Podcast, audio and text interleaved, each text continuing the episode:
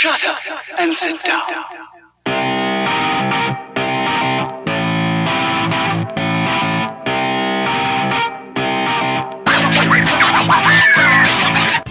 Welcome, welcome everybody to a wonderful new episode of Third Shift. I, of course, am Mr. Eric, and if you're wondering what episode this is, it is 164. Oh yeah, it's the big 164. You know the next episode is going to be the 165, which puts us live on the fives. Will we do it? I don't know. You'll have to wait and find out. But for today, I've got more important news, a bigger and better and a brighter future for us all here at Third Shift. Because not only do I have the inglorious bastard himself, Mr. Matt, here today, I have a very special guest. Very, very, very special guest. Yes. And that, of course, is Randy Varnell of Gearbox, the big narrative crazy man behind Oh, all man. sorts of cool stories. behind all sorts of cool stories. He's here today with us to have a whole bunch of fun, talk about his career, where he's been, where he's going, where he's at. And of course, some Borderlands 3 stuff, Battleborn stuff, Borderlands 2 stuff, and any other thing that we concoct during this wonderful episode. So, before we get jumping in on any of this, we got to do what we always do, and that's talk about our weeks. And because my week is always the most boring, uneventful of them all, I'm going to start. I feel like I should be the one to go first. So I'm going to introduce my week. All right? Here we go. So, besides the video games being Borderlands 3 and Destiny 2 Shadowkeep, that is all I've been doing. I've been trying to play both. Been go- Nice. Yeah, un- and I would say successfully but unsuccessfully in both because my goal was to have True Vault Hunter mode done and be working on some of the Mayhem modes right now. However, I'm still trucking through True Vault Hunter mode because I got distracted with the wonderful weekly event of hunting the little uh, side bosses down True. and or rare spawns and getting all the weapons and other due digits and gadgets from them, being that this was the perfect opportunity to do so because they were 100% spawning. So I figured, Very why cool. not? Mm-hmm. Mm-hmm. I had to, and of course, I had to go get El Dragon Juniors. Oh, you had to. Wonderful, yeah. It was. It was just. I had to get his. It was an artifact. Yes, the beautiful artifact. Oh yeah, yeah. So I, I've got that. I'm happy. Everything is good in life. And then I was on Shadowkeep trying to keep up with my family members who are pressuring me to hurry up and get raid ready to go in there and do the raid. And I'm very stressed out about it. I need to get up there. I don't have the time. You know, if only I didn't have a wife, children, and a job. I don't know. This is insane. It's not gonna happen. I Can't Eric. do it. Just give it Oh, up. okay. All right. I'm sorry. Apologize. Gosh. so, with that, that's it on the game front. However, on real life front, I went camping for the very last time this season, folks. That's right. No more camping stories after this. Oh, Thank goodness. Yeah, I know, right? Everyone's sad. Exactly. Oh, except for me. but you'd like this one because in September, you know, I always try to get two fall camping trips. And I was like, you know, and, and this is, I have to fight for this because the wife hates the cold. So she has, wants nothing to do with it. She wants to end camping at the end of August. So I've got to convince her that we're going to do a September one and an October one. So we went with the September one. And as I told you guys, it was not fall. It was 94 degrees and freaking raining and humid and disgusting out. It was mm-hmm. miserable. I hated it. I did not enjoy it. I was not happy about it. So I said, oh, that's all right. You know what? We're going to have fun with the last one. This one we just went on this week in October. For sure, it's going to be cool, breezy weather. Leaves are changing. Wonderful out. Well, guess what? We're pulling in and it's storming, raining. It's about 37, 38 degrees outside. Mm-hmm. I'm setting up. I'm chugging up the, you know, getting the, getting the camper all set up, putting up the thing. And so I'm just pouring rain, just drenched to my freaking bones in this water. Cold as all get out. The rest of the family's hiding in the truck, waiting for me to get the whole thing set up. And I'm just like, oh my gosh, what is happening right now? This is miserable. Meanwhile, our guests are doing the same exact thing. So what do we do? We went to Applebee's. That's what you do in a cold. I'm going to Applebee's. That's right. We're going to Applebee's and we're getting food. So we go in there. We're drenched to the bone. We look like rats. This is not an effective commercial. What are you Oh, guys no? going? We're going to Applebee's. going to Applebee's. That's all we've got. Oh goodness. So we went to Applebee's and the uh, the waitress she was super cool. She had a whole big bucket of candy, and she was giving the kids all sorts of candy, treating them all nice. They were all happy, you know, and which was nice because if you don't know, when you go to a thing super late and the kids haven't eaten and they're cold or miserable, they tend to get grumpy. So we went ahead and remedied that because the waitress was super cool, got them candy, had them happy, allowed us to sit down and relax and eat. And the next day was that day. It was way colder than I wanted it to be, and the wind was going like 100 miles an hour, but at least the, you know, you could see the leaves just falling away, the oranges, the colors, all the good stuff. Everything I'd wanted was right there. We had a fire going the entire day, so we just sat there in our hobo gloves made out of deer skin, you know, just sitting there over the fire, having a sip of, you know, rum, whiskey, whatever it was throughout the day. Mm-hmm. It's a good day. And then I had an idea. I said I should put up the gazebo in case it rains, so that way we can kind of move under the gazebo if needs be, because you know the clouds are in the sky and everything. And the other part of me, the smart part of me, said, "No, that's a dumb idea because these winds are like 100 miles per hour right now." And of course, I did it anyway.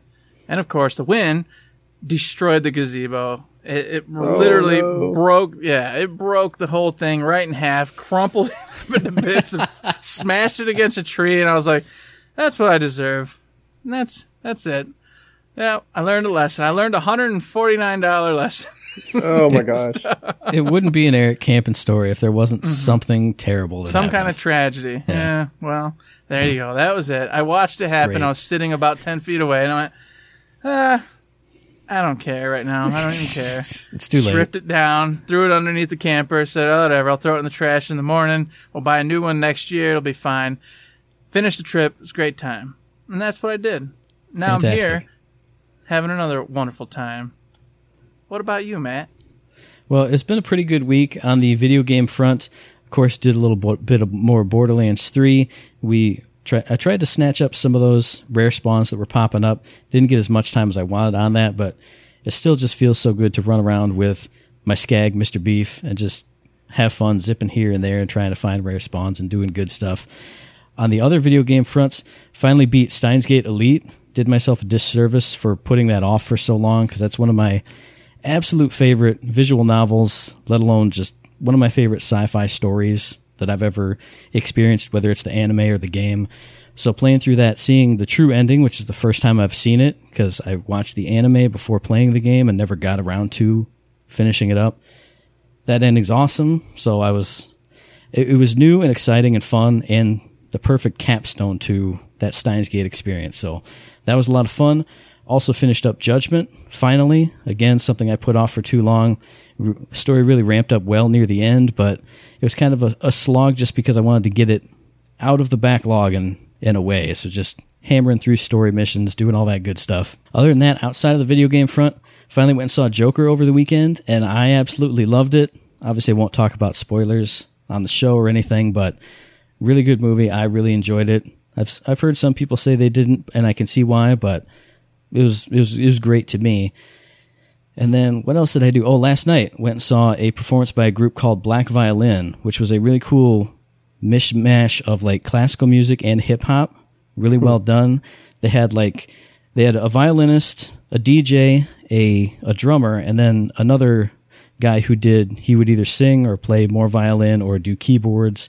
It's a really cool, really cool mashup of I mean just all those things. Like I'm I love hip hop, so I love that aspect of it. Played violin from fourth grade all the way up through senior year of high school, so love seeing that. And they were just they were awesome. Like there was one point where they went into like a freestyle, like you know breaking it down, jam type session stuff. And one of the violin dudes had. I'm not a musician, so I, I mean this kind of musician, but he had one of those like guitar effect pedals, so it made hmm. his violin go like wah wah wah, hmm. and it was Oh, nice. it was crazy awesome. I like everybody was like, "Oh my god!" It was it was great. So if anybody if they're coming to your town, definitely go check them out. Anybody who's listening anywhere, they put on an awesome show, a lot of fun, and I think that was it for my week. So we're gonna throw it to now. Eric called you the the narrative crazy man, and I want you to know that when I when I put the question, No, it's fair. It's fair. well, when I put the question thing out there to our Patreon, you know people. I said the narrative king. So I'm just gonna, I, I treat you a little better than Eric does. Oh, does. come on. All oh, right. So, We're wow, playing it, it got on the really show. deep in here all of a I sudden. know, jeez, Pete. So Welcome to my world, Matt Central. You know, the, that's right, that's how it's Egomania. so I'm going to throw it to the narrative king, Randy Varnell. Let us know what you've been up to lately, and then we'll dig into the questions and all the history and all that good stuff. Oh my gosh! Uh, Well, it's it's been it's been super busy. I, you know, we we don't really ever get a break. A lot of people you ship the game now. Everybody's just you know en- enjoying time off and all that, and and, and we do start to take some time off, kind of in shifts. But man, we're we like we've already got so we've got the DLC that has four season pass deals. Uh, the season pass has four DLCs in it. We haven't gone into details of that. We're we've already got teams working on all of those, believe it or not. So Uh, uh, I'm I'm busy there. Uh, as well, we've got the, the the micro events that you've already experienced. We've got the Bloody Harvest coming up, and then the the, the first takedown, which we'll have more details about soon. I'm not going to talk about it tonight because one of the big things I got to do this week is I, I got to fly out to San Francisco, and I'll be a guest on the Borderlands show uh, on October 30th. So this is going to be the Randy Varnell the month between uh, third shift and the Borderlands show, and uh, a lot of cool information. So we we talk about that there. Um, uh, at at work, uh, I did redacted, and then uh, did some more redacted, and then some more redacted. So uh, there's Awesome. there's a look. It's we're we're super excited. Uh, Borderlands has you know you, you saw the first numbers that we put out. Like we sold five million copies in five days, and, and it, it's continuing just to be really awesome to see how, how much people like what we've done. Uh, so uh, it just empowers us even more. Like you know, everybody's doubling down. We're actually we've actually increased some plans on what we're doing for support of Borderlands and post launch, and they were already aggressive. So uh, you, know that that kind of fast patch support that we've spun up again with this. Uh, you'll, you'll see a lot more of that. We're we're trying to find the right line between being responsive and meddling and you know on any given week you know we we hit it or not. So uh, that, that's a that's a fun one. But we we are we have a we're paying a lot of attention to the game right now trying to be sure that it's set up for a very long life. You know borderlands 2 did well for seven years and the pre-sequel was was a really great add to that. So we want to set that up.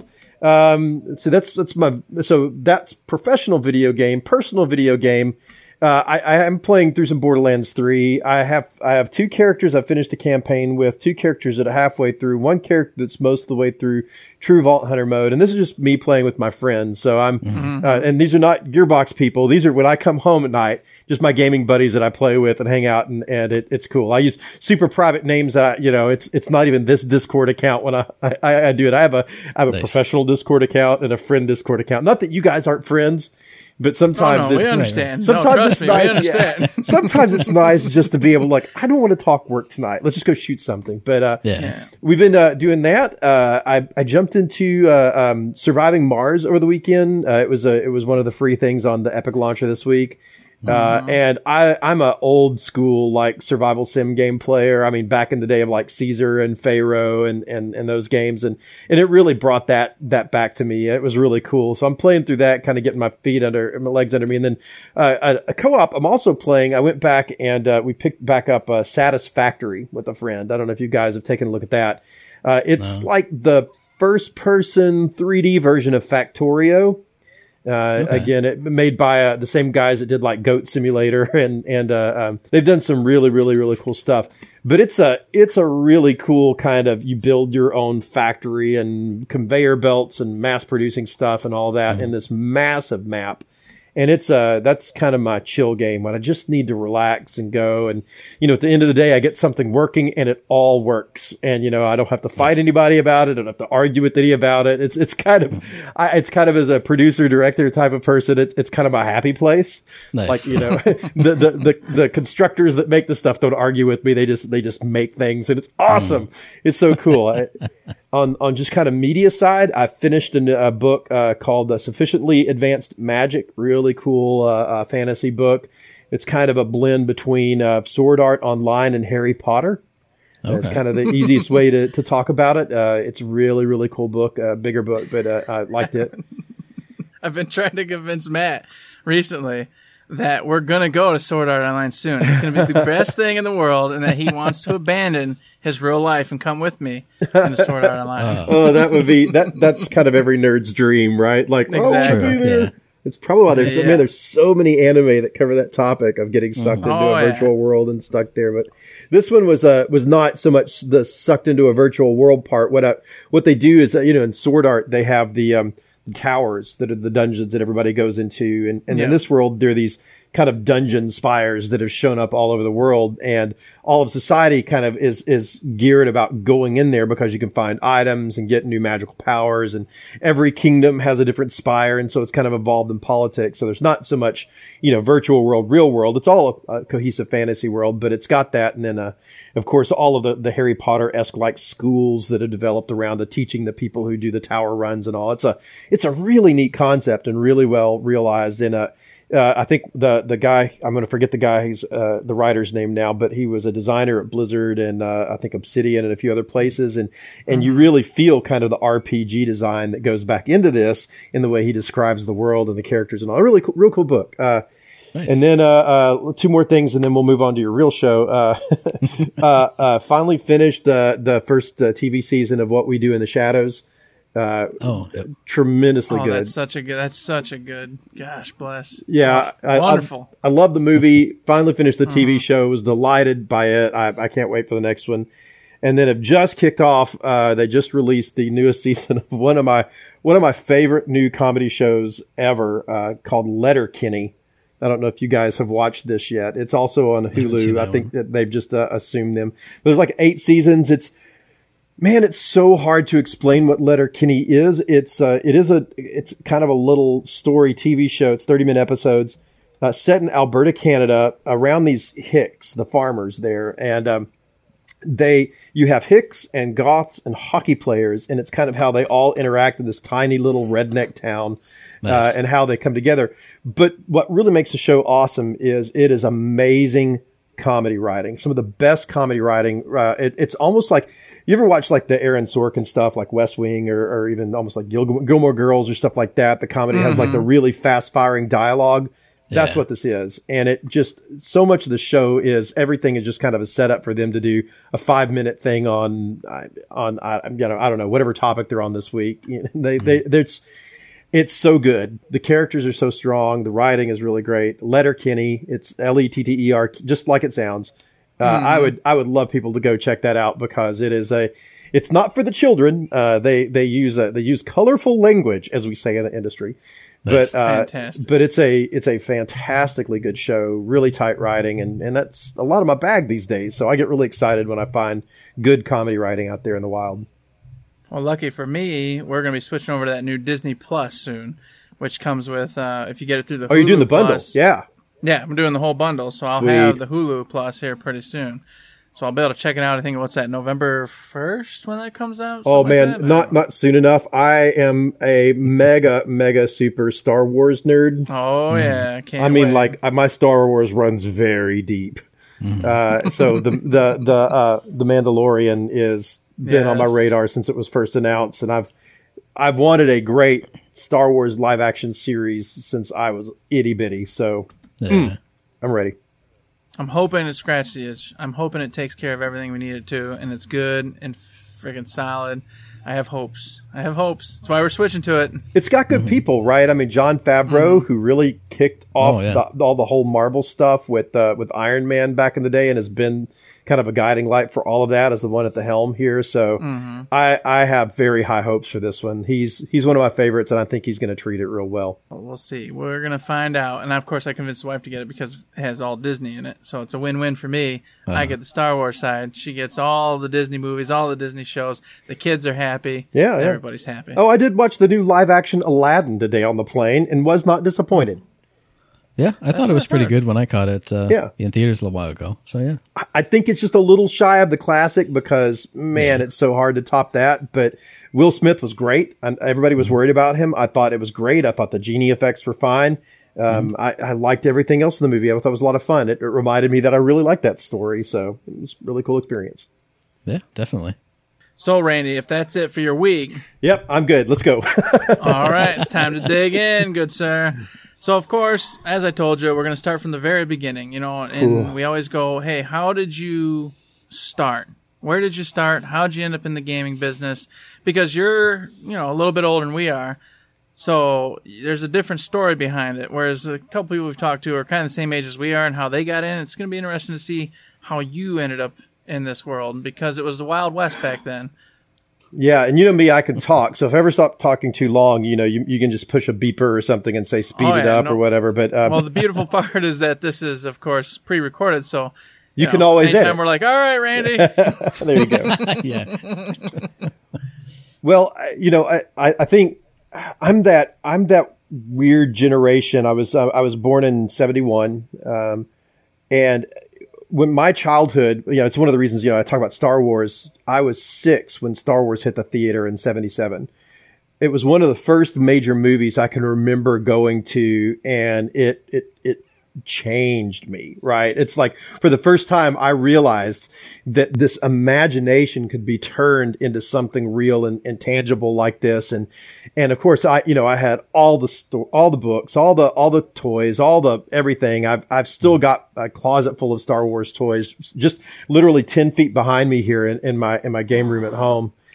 And uh, I- that you know that was big, and at the same time, it was the same generation. You know, in the in the seventies and early eighties, there that uh, I remember when I was six or seven, my dad came home with an Atari Twenty Six Hundred, one of the first really major video game consoles. I think that really hit. There are a few other. We actually had one of those little Sears things before that that had like four games with it, and you had like yeah. shoot the ball or play the simple pong or whatever like that. But when my dad came home with the Atari Twenty Six Hundred uh, again, another thing that just really, really kind of made me me in a lot of ways. And I, I, I bought, you know, we bought everything. I remember finding the Magic Dot and Adventure, and you know, when Ready Player One did that last a couple of years ago, I was like, ah, I did that, I did that, I was that dude. I know where you need to go. Go this way. Go, go the wrong way. I, I still have brain cells devoted to that, right?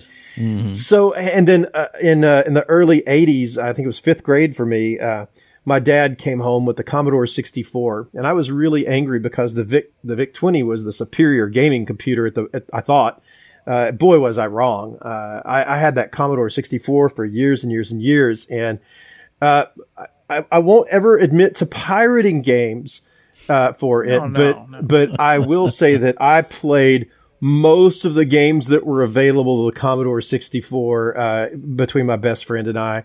Uh, all the Ultima games by you know by, by the Richard Garriott and Origin, uh, all of the all of the, the derivations there. The first Bard's Tale games, man, all the SSI games, you know, uh, Pool of Radiance and and uh, Eye of the Beholder, Hillsfar. People don't even remember that. Like game after game after game. That that that those things. Uh, and then I, I- from the time I was in third or fourth grade, you know, avid reader, I read all of Lord of the Rings for the first time in fourth grade, um, uh, and was only beaten in my my class by Priscilla Yang, uh, which I'll, I'll curse continually, who read War and Peace in the fourth grade.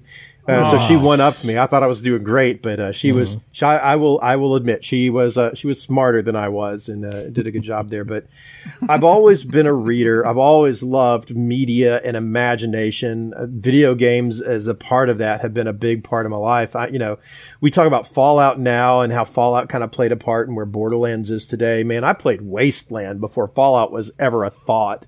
You know that that that was an amazing game on the Commodore 64, and you know, those are the pieces that, that went in there. But uh, when I went to when I went to college, I actually thought that I was going to go into ministry. I, I was super involved with my church growing up. I, my degree in college is actually uh, in youth ministry from Ouachita Baptist University in Arkansas. And was doing a youth ministry. Was doing. I did a lot of music at the time. Uh, did a lot of uh, music for for uh, youth events and stuff all over the state of Arkansas and a few in Texas when we moved there. And and actually moved to Texas to uh, to go to seminary. Thought I was going to do that, but I was so done with school at the time. I just couldn't imagine tacking another two or three years of school on top of what I've already done. So moved to Texas. Got married that same summer, uh, ninety four, I think that was uh, and and got a job at a music store selling pianos. I'm a, I'm a by the way I'm a terrible salesman because I like to give things away. You know, it's it's like I was. I remember in Battleborn even we were we were working on some of the the the monetization design and microtransactions, and I'm like, ah, I, I, I know we need to, but oh, can you just Just uh, want him to have it. and I mean, you can probably see some of that in Battleborn because we we added so many things that we gave away to challenges and things you could complete in the game that didn't Oh, yeah. require you Oh, to yeah. buy anything. And so, I'm yeah, you never want me to be that guy because I'm I'm just I want everybody to have everything, and I'm I'm probably too generous. I'm I'm actually a really bad GM for that. You will get the the magic sword of of of you know artifactness at level three, Nice. and then you'll you'll kill the. Uh, I'm terrible. You're you're you're the DM who allows the the crazy moron who wants to do the dumb thing, and then you just allow it. Can I be a like, yeah, beholder not? ranger? Yes, of Yeah, course. exactly. That sounds Can I great. have Why a not? unicorn at level one, sure. and and the wish go. spell. Yeah, that's yeah, yeah. I'm I'm that guy. So uh, anyway, I, you know, I did that for almost a year, and then and then had a chance. And my college roommate had had uh, moved to Texas and had gotten a job at a little computer company called uh, um, uh, Macromedia. And this is in '95, right right about the beginning of the dot com area. And I don't I don't know if you guys remember Macromedia, but they were, they gave us Flash. Uh, Flash has been on the internet for a long time. I was at Mac, so I, I went and joined Macromedia with him. Uh, and then he left, and he had a funny story for him. My, my college roommate Scott Pickle uh, went to, to Wizards of the Coast before they were anyone to, nice. to start Oh, wow. uh, their translation division for Magic the Gathering. They did all right. He went to uh, Microsoft and worked on the Xbox team and releasing the original Xbox. He was the webmaster on the original Xbox website. So yeah, he did all that, and he's now he's in like the FBI hunting down spies or something. I don't know. He's probably listening to the show right now. And, and I was gonna say I probably have several friends who know him. Yes, I've done many interviews for friends getting in the FBI. but uh, he he got me into Macromedia and uh, just writing user manuals was my first thing there on a on a graphic piece of graphics design software called Freehand, which was a competitor to Adobe Illustrator and Corel Draw during those days, and and uh, spent eight years at Macromedia and moved from from I won't tell you all the story, but moved from documentation to kind of online help, and from there into design and, and actually feature design. Uh, worked on uh, a product called Fireworks, which was a really cool web graphics design tool that, that paired with Dreamweaver, which is which is Macromedia's flagship uh, tool. And um, yeah, with there, and then uh, and then in the early 2000s, uh, the dot com bubble burst, and Macromedia, whose main company was in San Francisco, said, "We don't want you Texas people in Texas anymore. Move to San Francisco for a 10% pay increase." I'm like, uh, "I don't think that's going to happen, chief. You know, that's that's a lot that's a lot more expensive to live there." And and uh, so you know, they weren't they didn't they they gave us a little bit of time to look around, and and uh, uh, at the time. Uh, there were there were some QA positions open in another local Dallas gaming studio called Ensemble Studios, uh, who everybody might remember for uh, Age of Empires was their big title. So they had just released uh, um, uh, Age of Mythology, which was their you know, mythological RTS game. Uh, and we're hiring on as they started to work on their first expansion. So I bailed on Macromedia after really, really loving it there for eight years and, and stepped into the gaming industry, uh, literally in what we call kind of uh, kind of the mailroom. You're again, you know, you're starting over at, at QA and, and you're just testing, but was really hoping to break in and find a design job or move back around, but they just weren't looking for that. But I thought, you know, get my foot in the door. I could meet some designers and spent two years there doing that. It was really close. They were doing some cool things. It was back in the day that Ensemble was going to go work on the Halo MMO and had actually started a prototype for that. And I was a big MMO fan. I, in fact, my name Jithri comes from, this is the whole, whole other part of my life that's happening under the curtain here where I'm, I'm uh, doing some major community things and, and gosh, EverQuest and then, uh, uh, Anarchy Online and then Star Wars Galaxies all during that, building big two or 3,000, 4,000 player role play communities and, and those, those eras, Vagabond's Rest and Star Wars Galaxies role play and the Sorebeard and a bunch of things that no one knows anymore. They've, they've faded into the annals of history, but, uh, that, that, that kind of other part is really what, what gave me a lot of really my practical game dev experience. I didn't realize at the time. I wish I would have, someone would have told me, but the stuff that I was doing to like run big community events and doing all that, I was somewhere between a, a community coordinator, an events designer, a producer. I was kind of doing all at once. And if someone would have told me like all I had to do is really like move to Austin or somewhere and I could be paid in the game industry for doing that, I would have done so in a heartbeat because it was, hmm. I was, it was good stuff. I look back on it now and like, man, if I, if I found a junior designer that had my resume, I would hire them without blinking um, it, it, was it was a, a really neat time then, and it was man those days with with Ultima Online to EverQuest to the, the you know the first few MMOs that really came. I call them the pre WoW days because World of Warcraft basically killed all innovation for about it destroyed a, for about a decade. Yeah. And it was really good. I don't want to knock on Blizzard too no, much. Was, we'll save that for later. But um, no, we won't. No.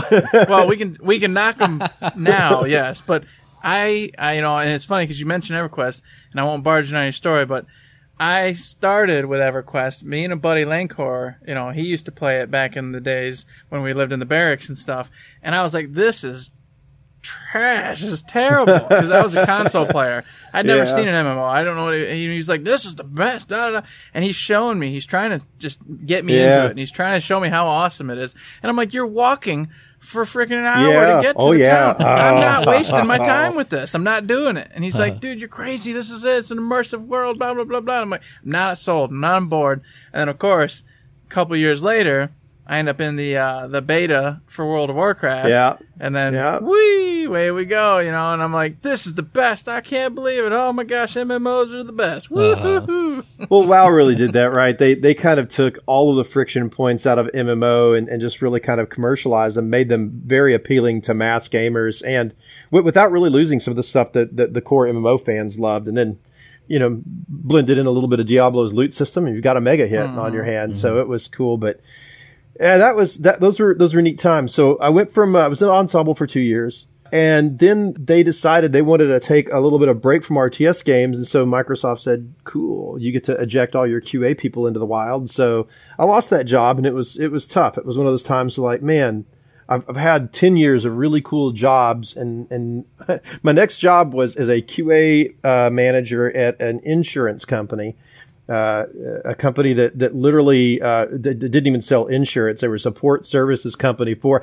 I'm going to tell you all this because I want people out there that are looking to get a job. I want you to understand you'll walk through some dark days before you'll get your all dream right. jobs. Right. Mm-hmm. So for mm-hmm. four years, I worked at a company whose primary product was hooking insurance companies up with doctors for brokering paramedical examinations. Or like we used to say, we, our job really was to see how fast we could get more people peeing in cups. That was really what we did. and, nice. uh, it was, it was literally office space, the job. You know, it mm-hmm. was, it was gray, boring cube land where slacks to work. And after having been in like cool dot com company and ensemble studios, like, like man, it was heart crushing for a few years there. Uh, it was, it was, it was really difficult. Uh, but after four years, an opportunity came up in, in Dallas, uh, a little company downtown Dallas called Mumbo Jumbo.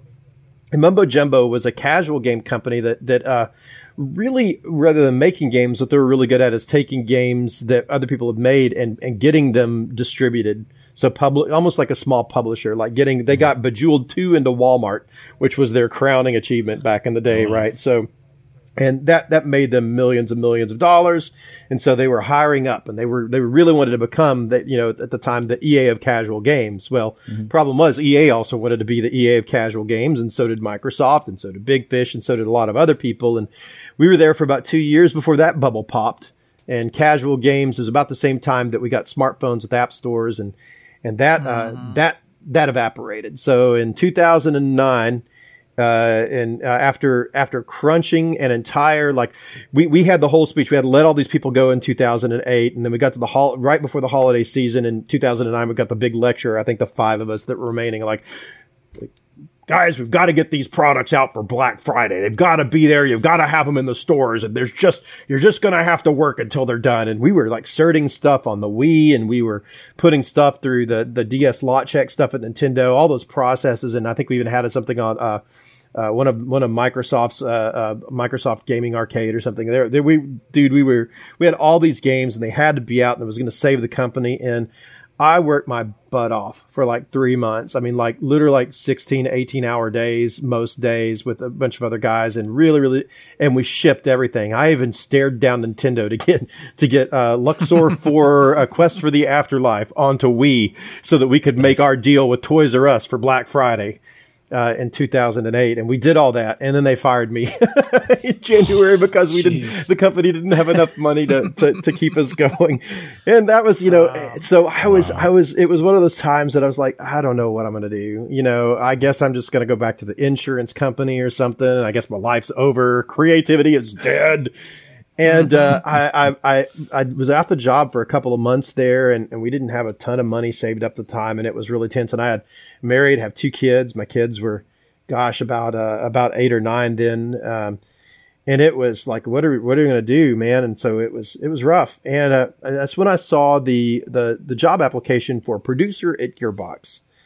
And I'm like, huh, well, I was just director of production at Mumbo Jumbo, so maybe I could take a producer title for a, a, a, company. And I hadn't really been following Gearbox at the time, so the, the most I remember is when they were doing Halo for the PC. Uh, we were at, uh, we had been at uh, Ensemble way back in the day, and they had sent us over uh, to test Halo on the PC with them while they were getting that out. They did the port for Halo, and um, I remember it really feeling like, like, man, Ensemble was this really cool place that actually looked like the interior of the Starship Enterprise. I kid you not. That was like the decor. It was like neon lights everywhere and inset lighting in the floors. And it was, it was like, wow, it, you know, free, like complete free sandwich meat and concessions and all sorts of stuff. It was a Oh, yeah. exorbitant place. One of the reasons they aren't around anymore because they spend a lot of money, but, uh, when I, when I saw Gearbox back then, I'm like, man, this is kind of just a little, a little company that doesn't really know what they're doing. I guess they're just going to do this port stuff and whatever and all that. And so I, I, I sent in my application in 2009 and I was like, I guess it's a job and it's local. That's good and all that. And I got call, I got a call back from a, a, a guy named uh, uh, John Antal, Colonel John Antal, and I, I didn't know who he was at the time, but he was. What I found out is they were hiring uh, a producer position for a next the next Brothers in Arms game. I'm like, huh, that sounds familiar. And I looked it up, and I realized, oh, oh, since I paid attention, Gearbox has put out Brothers in Arms, and Brothers in Arms are like three to five million copy sellers, and, and for a for a small company, that was big news. It's like, oh, oh, and it was right around the time that Saving Private Ryan was really big, and and uh, uh, Band of Brothers was really big, and everything was just blowing up. And World War II is huge, and, and Gearbox just capitalized on that moment. So the Colonel called me in, and he and I hit it off immediately. We, we got along, and, and they they brought me in and uh, started a game uh, there uh, as as producer, and that was my start in 2009 at, at Gearbox. I remember my my first week at work. Uh, there was a there was some stuff going on with Duke Nukem at the time. Uh, we hadn't acquired Duke Nukem as a property yet, but we were doing some work on it, and someone was sending around uh, uh, concept art for strippers, and I thought that was that was funny. uh, and then uh, Appropriate. and then uh, I they I kept getting mails saying I need we need everybody we can to log into this new title we've got called Borderlands and and try it out and test it because we need to we need you know we've got to ship in just a couple of months and we're already way over time and over budget and it's just coming together and and I remember uh, the first time I downloaded that copy internally Gearbox and played Borderlands I'm like this company has a future it was everything right. You know, I was a big, I was a big, you know, certainly by that point, a big, big WoW player. I think Wrath of the Lich King had just come out in 2008. In fact, I specifically remember it, like November 2008. My son and I were playing it together and it was amazing experience. And Diablo, uh, Diablo 3 was not out yet, but Diablo 2 had been out. And my wife and I had played that together and, and loved it. And I'm like, okay, okay. Wow. You really have done for guns what Diablo did for swords. And I'm like, this is clever and no one else has done this and this is going to be incredible. And uh, when you saw the art style and saw the music, I remember when the, that first rock and roll intro with the Cage the Elephant song Oh, came yeah. in, right? And at that time, like Cage the Elephant, no one knew who they were. They had like, I think 10,000 views on YouTube for Ain't No Rest for the Wicked. And we're like, just, I, I found out later, like, uh, uh, the guys at Gearbox just rubbing their hands together, like, this is going to be big. This is a great song. This is going to be really cool. They're going to be big. We're going to, we're going to, but man, that those months leading up to that, no one at Gearbox thought that there there was an internal argument on how Borderlands was going to do. Uh, about half the people thought it was a complete waste of money. There were too many sci-fi shooters out there. Like Halo was dominating the marketplace. Oh, yeah, Fallout Fallout Three had just come out, and like, what are we doing? Like, Oh, we're just yeah. going to get stomped by these guys who've been doing it much longer. Uh, and then it, it came out, and it, everything was okay, right? So. I continued on the producer job there. Worked uh, worked uh, on what was originally going to be Brothers in Arms 4 and what morphed into uh, a game that never saw the light of day called Furious 4. You can poke around the internet and still find the trailer for it. We actually had a demo that we, we took to E3 and all of that, and it was Furious 4 and then kind of subtitled a Brothers in Arms game. And it really was, you know, talk about Inglourious Basterds earlier. It really was kind of Inglourious Basterds the game. And what we what we really tried to do then is is when Borderlands was really kicking off, man, like people were responding to this irreverent tone and this really action gameplay. So let's pull that back into this franchise and make a good four player co op game, but do some kind of Ingl- Inglourious Basterds had just come out. And uh, J.J. Abrams had just done the reboot for the Star Trek uh, franchise, and we were we were watching all of this, make it fresh, make it new, and we put all that in there, and uh, we we put it out, and, and that game, and I'm going to say this, and it's going to make some people really, really, I don't know, if they're going to feel things. We certainly feel things all the time, but it was really good. I, and I, I, I say that like it, it was really, really good. It had a very unique style to it. It was really gritty, kind of really awesome. It had a moment like in Montana, you know, Montana from Battleborn. That's where he got his Oh, yeah. start in Furious 4 and as just a big, and he was, he looked vaguely the same, maybe not as big as he got in, in, in Battleborn, but, uh, he had a chainsaw uh, in in Furious Four, and Montana had his special move. He pulled out his chainsaw and went on a chainsaw rampage, and you actually cut Nazis in half, and they separated, squirting blood and all that. And you could do the supercharge move where he would take the chainsaw, he would drive it through an enemy's chest, lift them up over his head, and then shake it and literally shatter them into pieces in this like blood. I remember demoing that for the beautiful. for the Walmart buyers at E3, going like, um, and it's you're, you're gonna really love this at Walmart where you're selling for, MA game. It's, it's it's gonna be fine. You can we have a low gore option. We have a lower gore option. We're, we're gonna we're gonna do that, right? It's, it was really great. But that game, it was really cool. It had good co-op and all that. But as things do, sometimes the details of the project just don't work out in the back end. And, and, uh, we had some reasons we just had to shut that project down. And the consequence, one of those reasons and one of the consequences was all the team that made that, all hyped up on that energy, went to work on Borderlands 2. It had already been started with a small team. Um, it already had a good creative director, Paul Hellquist, and a great writer, Anthony Burch, in place, uh, and and some other um, uh, great designers who'd worked on one. And then we came in with this huge influx of energy and power, and and its its last couple of years, and and and did it to it. And that has been one of my favorite development projects ever in life. I, there are a lot of things I'm proud of, like Battleborn was an amazing project. Uh, Borderlands 3 was a really good project, but there was something magic about that moment in Borderlands 2 where we, we knew what game we were making. We weren't having to reinvent tech. We just needed to make everything better. And we did. And we went all in on it. And then, of course, it, it, it's paid off tremendously. Like, I can't remember what, what number we, 20 or 30 million people who have bought it in some form over the years. It's a, it puts it in the, like the, easily the, like the top 5% of highest selling games of all time. It's an amazing game. Uh, and really, really cool moments. And that was the first time I got to get kind of involved in the press stuff. I got to go and, and do some conferences and stuff for Borderlands, and that was really neat. And Gearbox is this really cool place that kind of lets you uh, call your own shots, you know, over time with your career. You know, if you show aptitude in certain areas, we do not silo people at all. Like we, we, we move people around. And so I got to go for a, a producer on a project producer on, on Furious 4 uh, moved to des- uh, uh, a design producer for uh, Borderlands 2, where it was kind of design producer manager. I was really kind of the right hand man of Paul Hellquist, who's a creative director, and he and I worked really closely together and just helped him see his vision come to life. And it was a really cool project for that. And the design team was amazing. I, honestly, my, my attitude in there was how can I be a force multiplier for all of those great designers? And it, it worked really well and, and really got to help those guys shine and and that game that game benefited from that. So that was really cool. That's one thing I noticed. Like during Borderlands 2, when that one started to roll out, that's when we started to see your face. I started to see you on all sorts of different interviews, popping in, talking about the games. And then from then on, I've always seen you doing interviews, doing these little inside Xboxes, inside this, uh, all the different shows.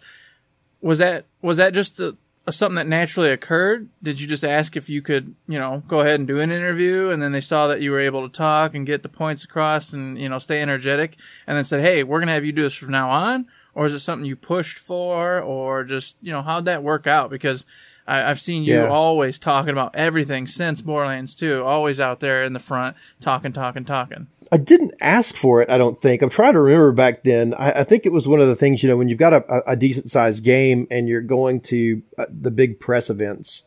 You know, we usually always do just like we did with you saw it recently with Borderlands Three, and, and when we did with Battleborn, we we do uh, special press events first, and then kind of take the games to the big trade shows and all of that. And we love to have that moment where we can really fly people in and get their undivided attention for a special event, and, and that that really really helps, especially for for uh, for for big games and uh, you know, it was one of those things that as design producer, I was probably more familiar with all the design features of the game than anyone, any other single person on the project, with the exception of maybe Paul Hellquist, who was creative director and, and very involved.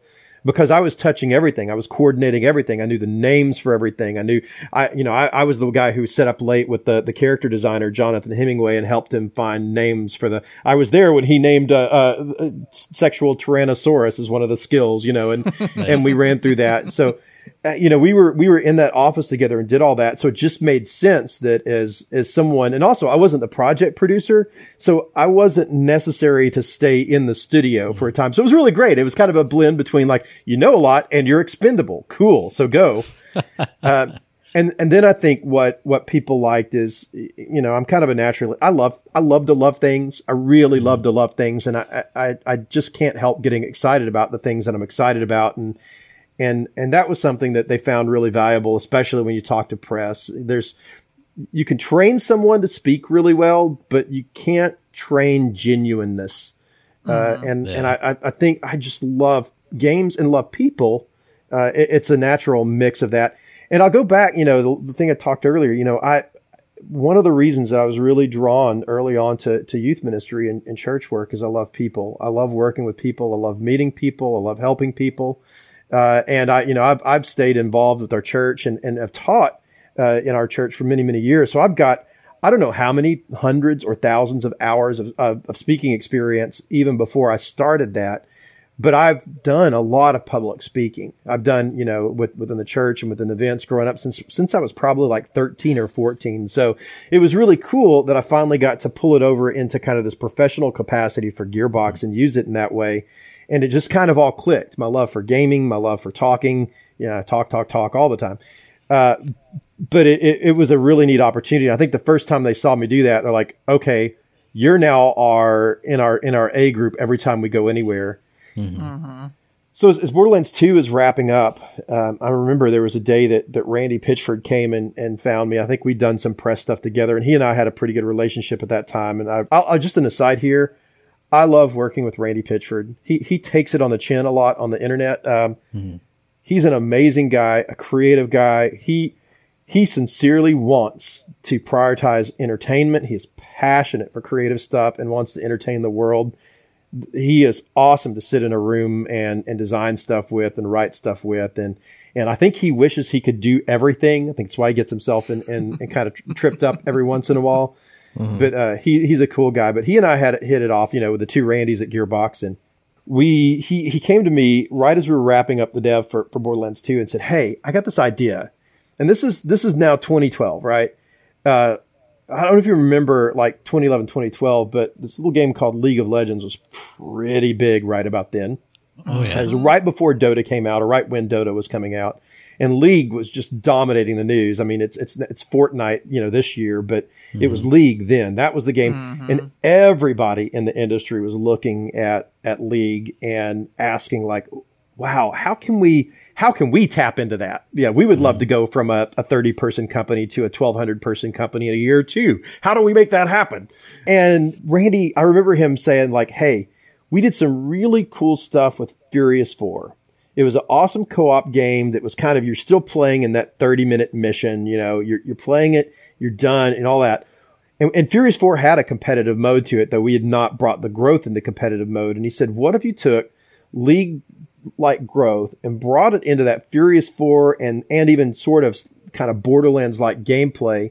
And then we did kind of a FPS MOBA. What, what, what, what would that look like? And he and I started talking about it and I got really excited. I said, that sounds like a dream project. And, uh, and uh, about a month or two later, I was uh, creative director on Project Poplar. was the code name.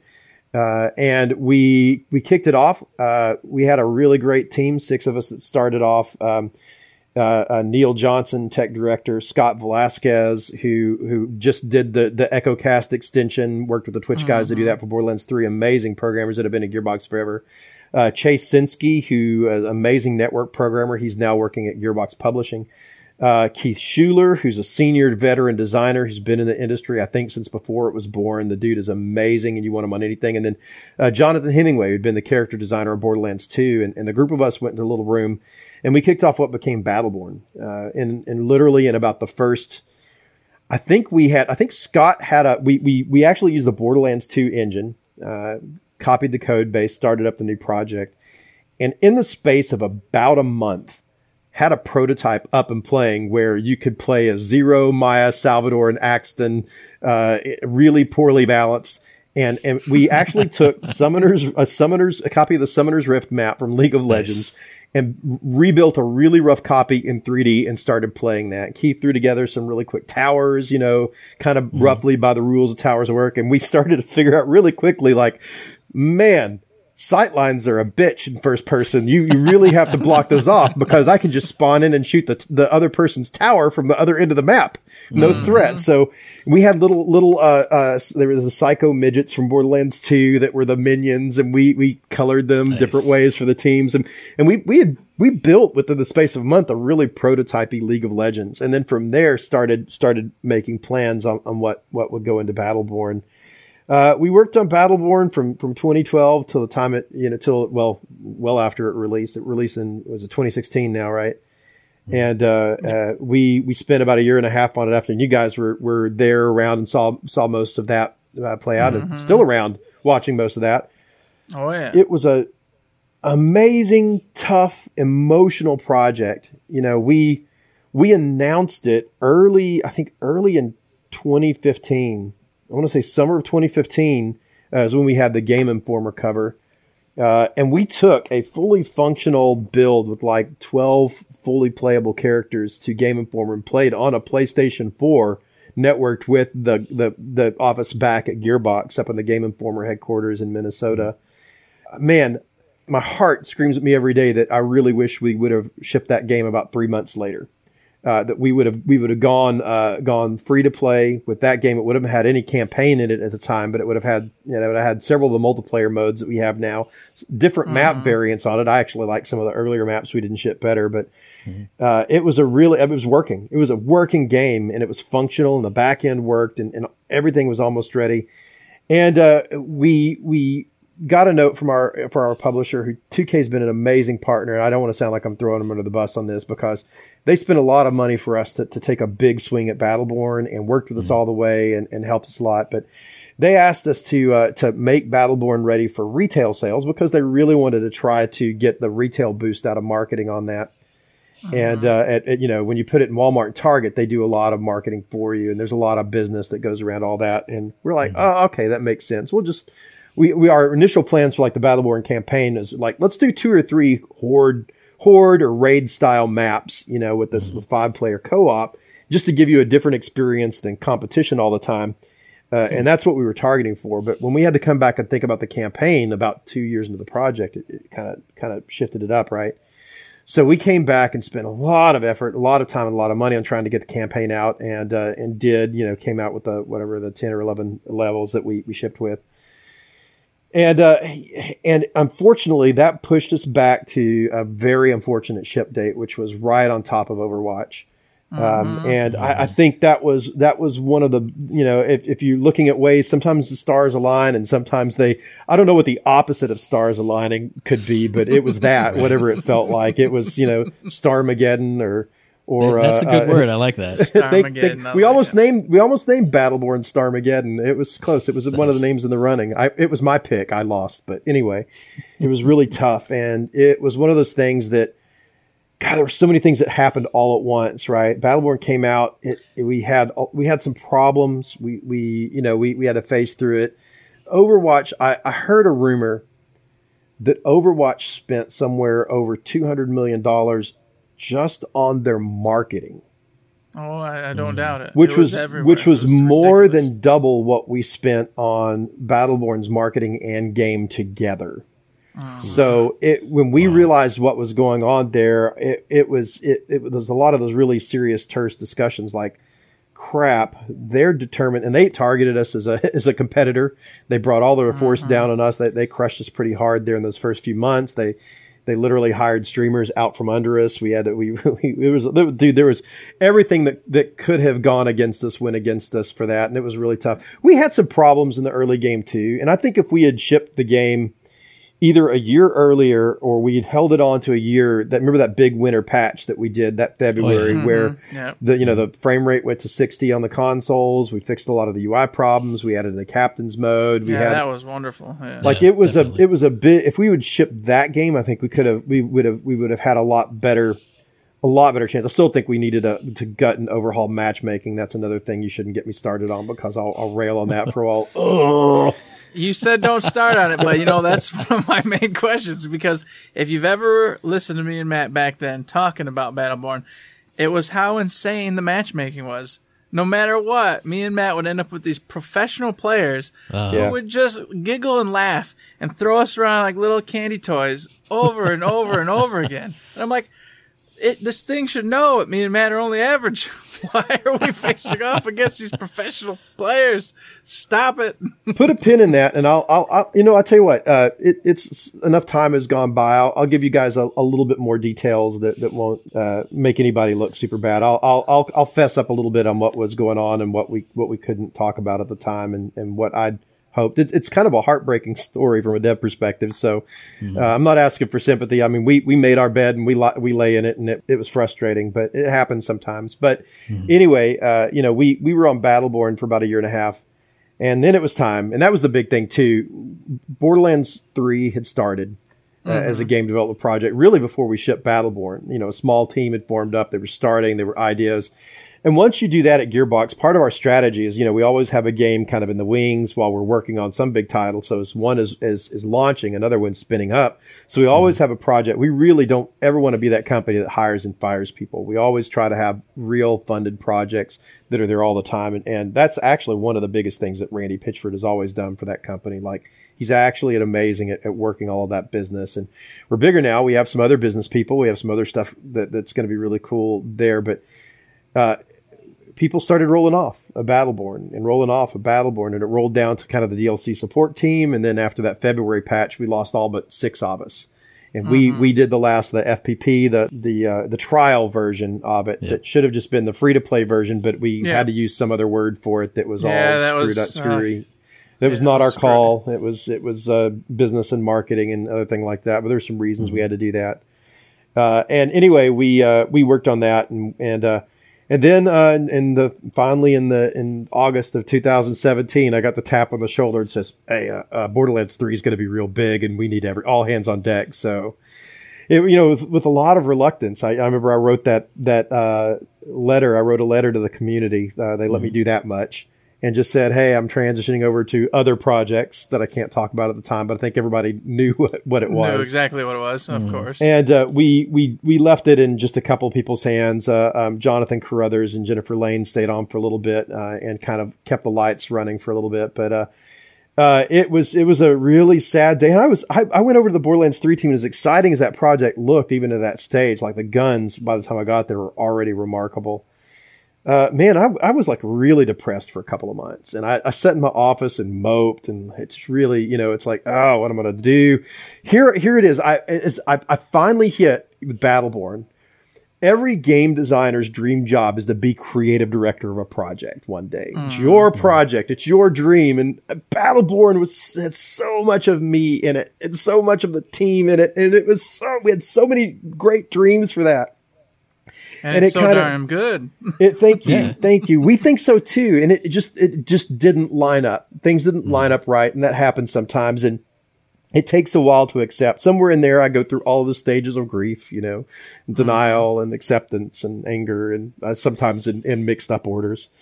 Uh, and and then finally, uh, uh, you know, we started looking at, and they they brought me on first as because there was already a pretty established leadership structure in Borderlands when I got there, and so I wasn't gonna, you know, we we had a really great creative director, Paul Sage, who had worked on. Uh, uh, uh, Elder Scrolls Online, all the way back to you know Ultima Online. The dude was a super veteran. He had things well underhand. Uh, Chris Brock, who'd been our, our producer on Battleborn, had already moved over to Borderlands 3 and had taken that over, and he was going on and like like they were, they were, so they didn't need me in any of the capacities had been before. And I'm like, well, I guess I can just go find something to do. And, and someone said, Hey, the story's kind of struggling a little bit. Why don't you go help with that? And so I, I came on as, is the, the narrative producer. And in the course of about three or four months, we realized that, you know, stories are never made in big games by writers alone. Uh, you know, even in, in Battleborn, you know, we had Aaron Linde, our amazing writer, but Aaron and I worked together, but we worked with all the, the mission designers and level designers to make all the maps on that. The character designers had a lot of say on their characters. And the same thing in Borderlands, you know, it takes a lot of people to make a game. And so we started this, this narrative group And we're meeting twice a week, and it was Randy Pitchford was there and, and all of that. Paul Sage, creative director, was in that. The lead level designer, uh, Graham Timmons, uh, Keith Schuler's lead mission designer, and then all the writers and I would get in the room, and we would, and the art director Scott Kester was there a lot. Uh, and we started hashing through the story and really looking at kind of where the story was and where it needed to go. And and uh, as we got to the beginning of 2018, that was going so well uh, we decided to make a department. So we made the narr- the first ever narrative department at Gearbox, and I got to be the the managing producer of narrative, and that was that was cool. So I hired a, a couple other writers, uh, brought in Connor Cleary uh, from from external to the studio, and then hired a guy named Dante Silva who wrote a lot of the content in Battleborn. He had been. Well, I was going to uh, say is we'd seen him yeah. a whole bunch on the uh, the streams for Yes. Battleborn, Mm-hmm. coming in, coming out, doing all sorts of the uh, the quizzes and the questions and all Right. that good stuff. And he was real big on that. Dante had been part had been QA, which was it's a full time job. But it was an hourly job, right? Which is not not considered a full time employee, and and he had done that just as kind of an embedded QA. He he was I hired him. I, I got him doing that because he was the guy that originally found all the problems with my my character lore that I wrote for Battleborn, the main game. He was the one that would come to me and like, uh, this Galt date can't have this date because you said it happened after this, and this event happened there, and these. And these man, you know my timeline better than me, and there's not a person on earth that's ever going to know that. So you're hired. So I, we got him on finally full time when we, we got the narrative team and, and, and he's just got a head for lore. So he came on and started doing that. Uh, and then started to fold some other people in. I got a motion graphics guy. We started doing pre-visualizations for cinematics. Uh, hired a voiceover director, Joel McDonald, who did all the casting and voiceover direction for Borderlands 3. Who's amazing. That dude worked at Funimation for 10 years. So if you've ever watched Oh, any Funimation dubbed anime, Joel, oh, but he's, he's the voice of Aoyama in My Hero Academia. So the, the, Oh, the glorious sweet. belly beam. Nice. That's Joel. Yes. he, he works for me. And it's the, the day we found that clip was glorious. We played that on loop of my glorious belly beam for about a week. It was awesome. He- he That's talks awesome. with it. But Now, before you get into this, I want to jump back for a second. Okay, You, okay. You went over Battleborn, and of course, we do have a question I want to ask about Battleborn. so that's really my history. So we're done with the history part. Yeah. Now let's get into your questions. I'm done. I'm done. I was say narrating for a you're you're getting into Borderlands 3, and we're going to get there. But Okay. I want to I want to stick on Battleborn for just a minute. And I want to you, you were talking about something which is interesting to me. You said you earlier were hoping that there was a shot at putting it out before you'd done the campaign, right? Yep. So you were saying you'd hope you just get the PvP portion out. Now the I love the PvP portion. We played, gosh, I don't know how many hours of it, but I loved the campaign. I Yeah. I I begged Matt and I begged Danny and I begged everybody to play with me on the campaign over and over, and they always wanted to do PvP. And I'm like, please, Hey- let's do hey, the I played through please." that campaign yeah, with you many, many times, Yes, so. you did. And then you were all about the ops later. I'll Yes, give you that, which were fantastic. Those were just just Mm-hmm. beautifully done. But I thought it was fascinating. The story, the characters, everything inside of there. Mm-hmm. Just I loved to death. I loved what you guys Thank did you. with it. I loved. I. I mean, I can't. I don't want to let it go. Like you, I sit here still to this day going, "There's got to be a way. There's got to be a way to get this back." And of course, with saying that, it leads into a question that we've got from one of our avid listeners and someone who's played, you know, Battleborn to death. Played it way more than we've ever played it for sure. And that's hmm. from Sean Haggerty. And he says, the crazy ending to Phoebe in the Heart of Ekkunar still has me like dot dot dot WTF. will we ever find out what was coming next? Like potentially in an amazing comic book series. and so I know you've kind of answered this question before, but you know, in, in it's more time has passed. Borderlands 3 is a huge success. Millions of dollars are flowing. The world is looking good. Is Battleborn something that's been laid to rest for good, or is there hope? There is hope. I like that. I, I And like I, that let me too. let me. I, I said, I, in fact, I, I I dropped by one of the the Battleborn Discord chat rooms earlier. It was this afternoon. I'd not been over there for a while. I used to hang over there all the time, and now that I fired up this Discord account, I'm like, hey, I wonder if anybody's still there. And they asked the same question this afternoon, and I, I, I the way I describe it is, there is still a candle burning for for Battleborn at, at Gearbox, right? Um, I, I can't like nothing is certain right now, and I hmm. don't want to. You know, I, there, I, it's like what a lot- what a lot of people would love to know is like, do you have a team working on Battleborn two right now? Have you already started Well, up? No, we are we are all of us the biggest studio we've ever had. All of us working on Borderlands right now, and will be for quite some time. Uh, just to just to do the, the content that we've already committed to, and certainly taking advantage of, of of this awesome time for for that to be in the spotlight. But I, I there have been multiple discussions at and not just the like by the way water cooler talk at, at, at gearbox like if you just talk to any dev that worked on battleborn almost to a person they will tell you hell yes let's do it again. Like our art director scott kester is one of my great friends uh, he he and I talk about once a month. He's like that's he and he'll tell you. I think he even said this on the the Borderlands press tours. Like Battleborn was my favorite game to ever art direct. He said it was just so crazy and so creative. They let me do whatever I wanted. It was really awesome and and it was just so much fun. It was such a delight because it just really was open palette creativity and it was a, a really motivated project. And it was there's so much of that passion from all of our our, our teams, design and art and, and audio at Gearbox that went into that. And you see the results in, in Borderlands as well. I mean, you see how some of the things leveled up, uh, like the, the character and gun teams or the character designers on Battleborn. So you see some really cool, innovative designs in Borderlands that came from there. But we would all love to do another one.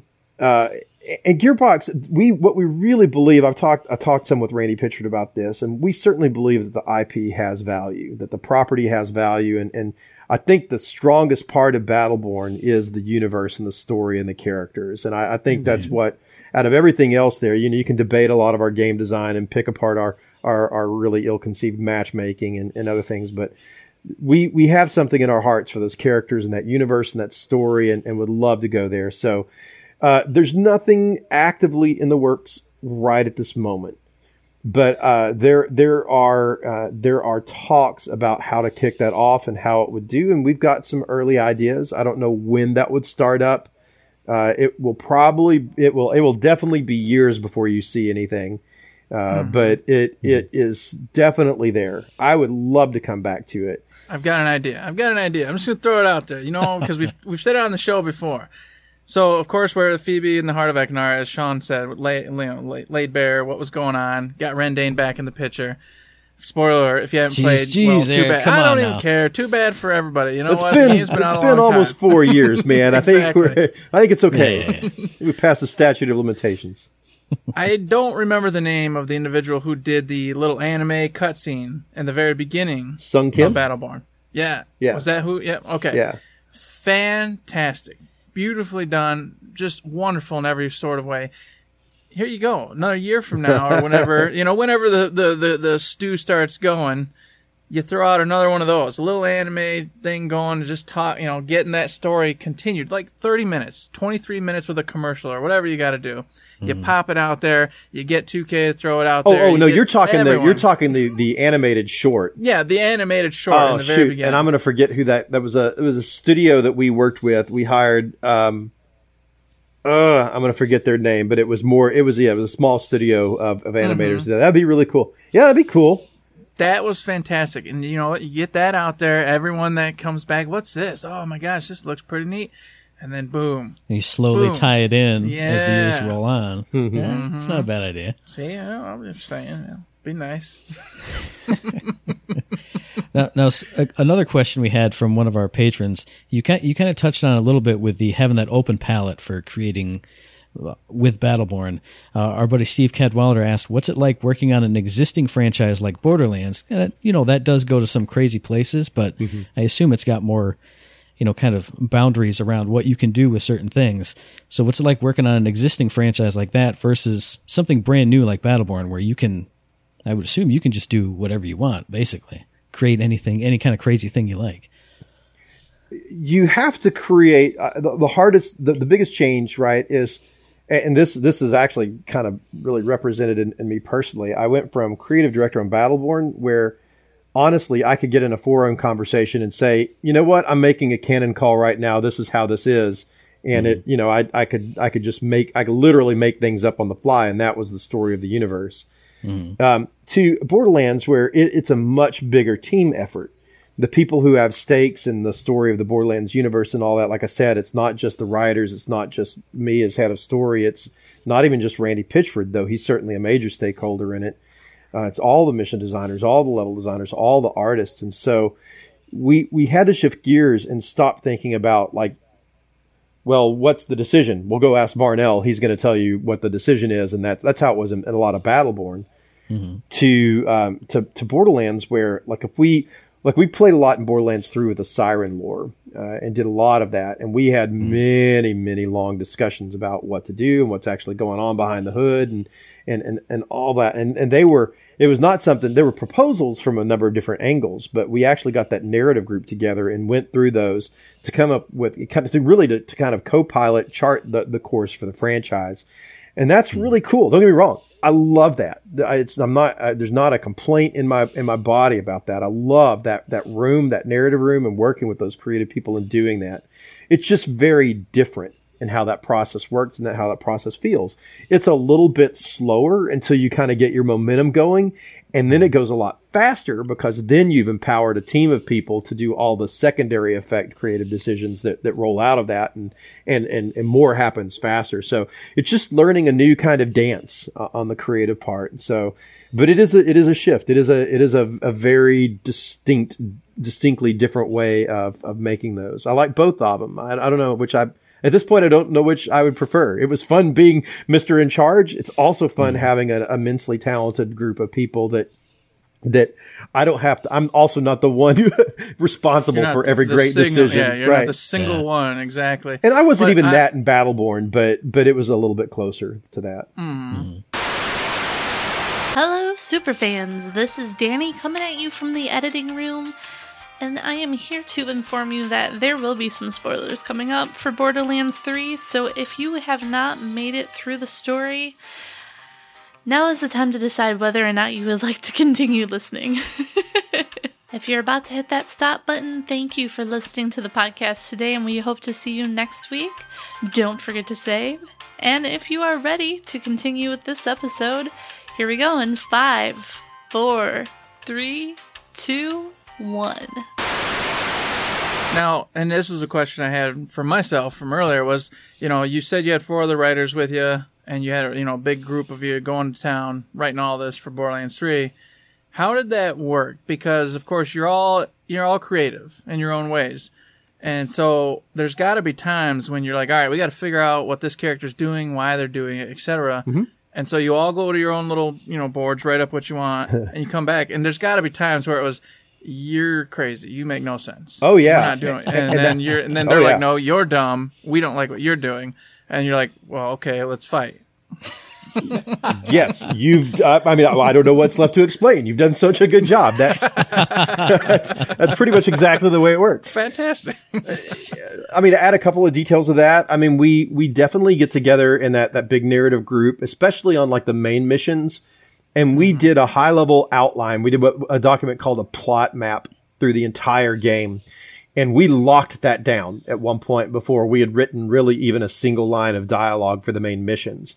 So we knew all of the, the major beats that were going to happen, what levels they happened in, what characters were going to be involved and, and, and the, the generally what would happen, including, you know, even rough descriptions of those big moments, those cinematic moments where we kill off major characters or, or pretend that we've ended the game or, or other things. Uh, but but yeah, so we, we, we do a big outline together and we actually have a moment where from Randy Pitchford to Paul Sage, all the directors look at each other like, this is the game that we're making. Yes. This is the story we're telling. Okay. And, and from the time we ratified that, which that happened in January of 2018, um, from that point, there were some changes, but they weren't huge changes at that point. There were no, they were mostly cuts or trims for time or because certain, mm. certain elements of pacing and game design weren't coming together and we had to do that. But generally that was that. So, so the way it works then is, uh, we, we kind of have a hybrid writer's room type of environment with our writers, the way they work. Um, generally, what we would do is each main mission would get first assigned to a single writer. Uh, Sam and Danny were our co-lead writers, so they bore most of the weight on that. Uh, Connor and Dante did a lot of our side missions and then wrote the 40 some odd thousand lines of battle dialogue that people scream at you in the game. Mm-hmm. Um, and, and they would go off and they would write a draft of that and they would bring it back into just the writer's room. Uh, and, and, exactly as you describe, uh, fight uh, we would argue about it and we would say, well, I don't know that that's right. That doesn't sound right. I, oh, here's a funnier line for that and all that. And once the writers felt good about it, then we would take those main missions back, back to the larger narrative group and we'd do a table read. Uh, we would, we would bring in some, some people from around Gearbox, have them sit in and read the parts. And we would, we would then do a table read and then have about an hour and a half long discussion after that, taking notes of things we wanted to do we would clean that up and then we would greenlight that that mission or that part of the plot for recording. And that was generally the, the way the process ran uh, throughout uh, the, the the the development. Once we got most of that done and recorded into the game, we started to play through and then found a whole different set of problems. Uh, and so we did a set of uh, rewrites and pickups based on that, and did second and third drafts for a lot of the stuff, uh, and then uh, and then re-recorded that. And by then, we're just out of time. Uh, you, mm-hmm. You're getting to you know February, March this year, and we are frantically mm-hmm. filling up every spare hour that we have with studio recording and trying to be sure everything's good. So uh, it, it's it's a really powerful process, um, and I, it's only going to get better. I think what I really like about the process we have, you know, some people say, well, isn't it designed by committee? Isn't it going to?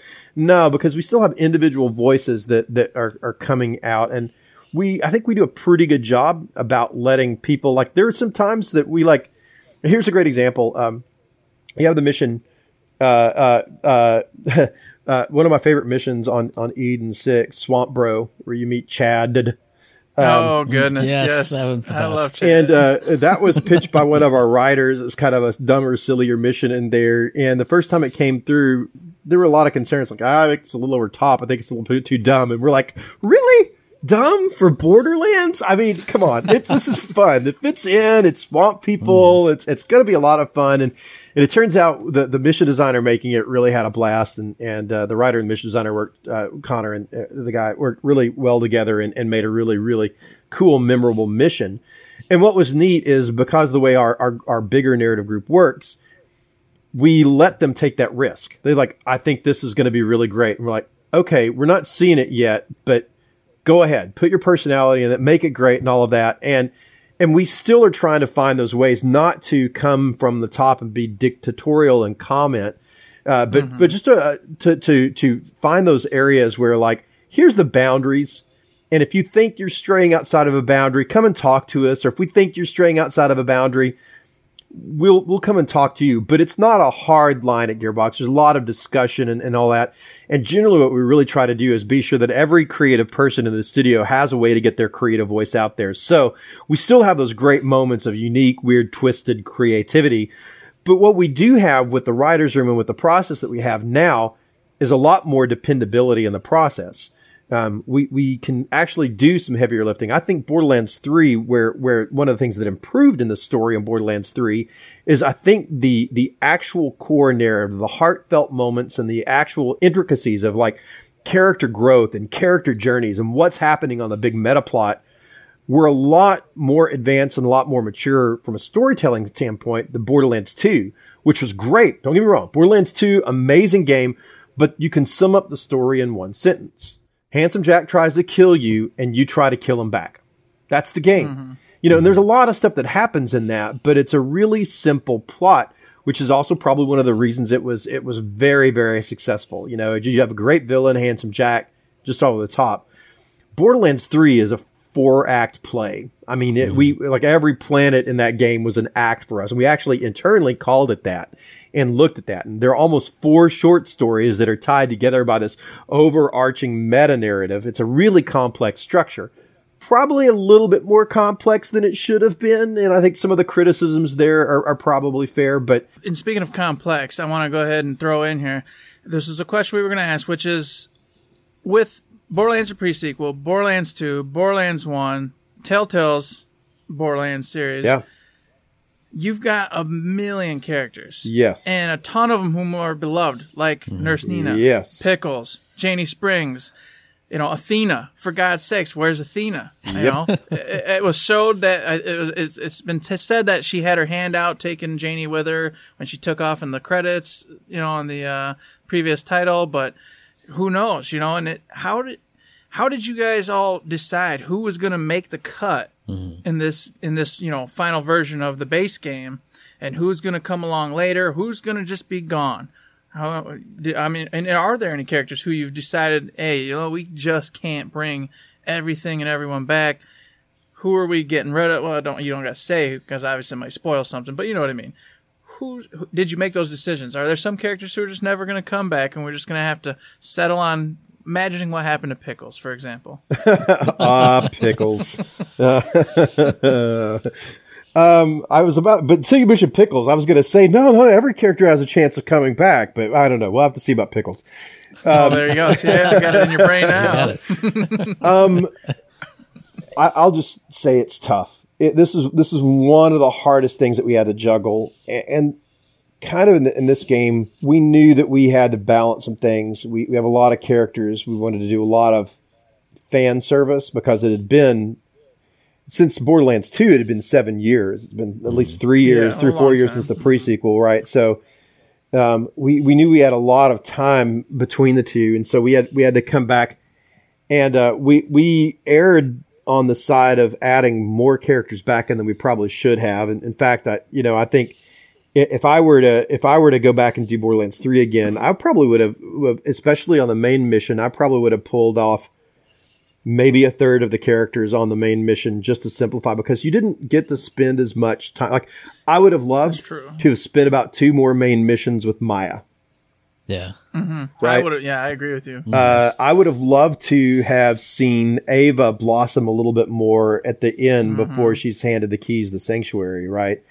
Uh, there, there are things like that that we had to make just some tough choices because we, we, we only have a certain amount of time and, and, and you, you have to do that. So, uh, I, I, I'll, I'll just, I'll go ahead and put a plug in here before I just go a lot longer on this. Um, I actually talk more about this on the Borderlands show uh, which is going to air October 30th. So rather than using more of our valuable time here for that, I'll just go ahead and put a plug in for those guys. Actually, go through a little bit more uh, and add a couple of more. We're more. not helping Greg Miller out and Fran over there. No, No. I, no, you guys, No, no, we're hitting a different angle I've here. to them for years. It's, yeah, they're awesome. they're great, and I'd love to be sure that both of you guys have some some unique content here. So it's cool. We're all good. But I'll I'll, I'll say if you want to hear more on on that particular question, uh, it's something I talk a little bit more over there. Okay, fantastic. Well, then we'll pay attention to it. By gods. now I will segue then quickly into this one, um, which you said in a previous interview that uh, the other writers never worked on Borderlands. You're the only existing one that had worked on Borderlands previous to you know Borderlands Three. So did they come? Did anyone come to you, kind of going, "Well, how's this character act?" Or did everybody just go home, do all their homework, play the heck out of the titles, kind of learn how characters act towards one another, and get the get the gist of it, and roll from that? So it's a great question. Probably the first thing to start with, and I love all of my writers. They're they're really talented professionals. Part of being a professional staff writer on in on anything is you have to learn. I mean, one of the core skills you have to develop is to be able to write in any character's voice. Um, you know, there are definitely some writers who really like we we were we were worried probably most about Tiny Tina because that was such a special thing between Anthony Burch and Ashley Burch who who created that together in you know in, in Borderlands 2 kind of based on their their work with Hey Ash what you playing? And we were worried that we were going to be able to recreate that. So you start with a base skill that, that every professional writer, staff writer, just understands you're going to have to be able to do that. So it's one of the skills I actually look for when I hire new writers. By the way, I've, I've got three open positions right now, so we're hiring more writers. All right, I'll be there. All right, cool. The three of us, all three of us from third shift, Yeah, pop it's right gonna in. be. so we we look for that, and then yes, just like you say, there was a lot of study. Sam Winkler, who who wrote um, uh, most of the DLC for Battleborn, uh, he came. You know, he wrote like I he he started writing all the characters from Alani, and I think he wrote. Four of the five DLCs. I think Da- Danny Homan, who was the other co-lead on, on Borderlands, wrote the Toby DLC uh, for Battleborn. So both of those guys, you know, had a good swing of humor and they had some sh- ship stuff. But it was Sam, both of their first full AAA game uh, and their first time on Borderlands. And Sam was a Borderlands hyper fan. Like he almost knows as much lore as, as, as Dante, but he definitely understands the characters and can talk in detail about what makes them tick. Danny actually taught writing at a university for a while. He is a he is just a consummate senior professional, uh, amazing guy, knows the craft inside out. So he can approach very methodically. Connor, when we hired Connor, he had been at Telltale Games. He didn't work on, on Tales of the Borderlands, but he worked around it and saw it in development. Was also a big Borderlands fan, so he already had a good a good idea of the tone and the characters. And so we got really lucky that we we found some professional writers who knew the franchise inside out and just applied a lot of skill. And then we did some tests. I mean, it it wasn't always all right at the beginning. But again, one of those strengths of a writer's room is like, man, I'm really not feeling Wainwright, or I'm not feeling a Hammerlock. Um, I, I just can't quite get his cadence down. Can someone else take a shot at it? And then you said, oh, well, Danny's really good at Hammerlock. And so you give, you know, you like, okay, Danny, just go through the whole script and tweak all the Hammerlock lines to be sure that they're there. So we did a lot of things like that where the person who was showing the most aptitude for a claptrap or Hammerlock or Tina or one of those would, would go back in the last revisions of the script and do a pass where they would just say, okay, now I'm going to look at the voice and be sure not only are they saying the things that the story needs, but the voice is written in a way that that character is believable and consistent with the, and yeah, you know, we went back and watched video clips from Borderlands 2. We, we, there's a lot of that going back and studying. Um, Claptrap was one of the most challenging because not only did we have new writers, but we changed uh, voice actors. We brought in Jim Foronda, who did a tremendous job on Battleborn for us. Uh, and we always thought that he was probably going to be good at robots because he did ISIC and Minrek in, in Battleborn. Uh, but uh, trying to mimic uh, an already established voice is very difficult. So we we actually did a lot of work with Jim in the studio early on, like listening to some of the raw early claptrap voice recordings and have him match it because it's the the it's the voice is then pitch shifted and it's it, it's got other effects put on it. It's made really different. So you have to read one way in a studio and it sounds completely different when it comes out the other end. And and the processing does a lot for the voice, but it doesn't do everything. And I think Jim did a fantastic job. It, you can I can hear Jim in there because I know Jim mm-hmm. so well and I know some other people can as well. But I think he kept the, the spirit of Claptrap alive for us, and I'm I'm really proud of the work that he did. Yeah. Yeah, we. I well, I don't want to speak for Matt, but I know I totally enjoy his voice. In fact, I love the. I don't want to say emotion that got put into it. Like Claptrap really kind of just came came to the front this time around for me. I, I felt like he was at it with a oomph, and I, I appreciated it. I I feel like he had like different range in this one too. Mm-hmm. Whereas in, in Borderlands 2, he was kind of that, that dopey robot, but he never had like a. When you're finding those, the deactivated or the dead claptraps, you get kind of like a darker tone in certain areas of his personality, which you can, you know, you would see it, you would understand that that's bubbling under there, but you get a lot of it here this time. That's what I really appreciate it. Yeah, I, again, I, I just, I, like everything got leveled up for, for this process. Uh, Jim's great, did a good job. Certainly David Eddings, he did it before, was fantastic. He really Oh, established course, the character yes. and I don't, I don't want to, I don't want to uh, No, no, disparage was him wonderful. anyway. Uh, but we had for the first time a full internal vo- uh, voice director, Joel McDonald, who worked for us again, who worked on all of that. So whenever you have a consistent voice director that knows and works with the writers so intimately during the script development and then works in the studio with the actors to do all that, you're going to bring out some other range in the characters you never had before. I, I think we, we experienced a huge level up in the quality of voice acting in this one, uh, from, from, not as much for Battleborn because I'm really proud of the work that we did there, but definitely for Borderlands 2 and the pre-sequel. I think we really we really brought it a long ways. I think you know we still have a lot of voices, and occasionally you can find you know there there might be an echo log uh, or two in there that that was done by a non-professional voice actor. Like maybe maybe when you meet Lorelei and you go in and you you uh, you hear uh, an echo log from a Maliwan trooper who's talking about a glorious day to kill people and all that. There's a there's a really cool echo log that you can find in there that that was done by uh, let me just say internal Gearbox talent.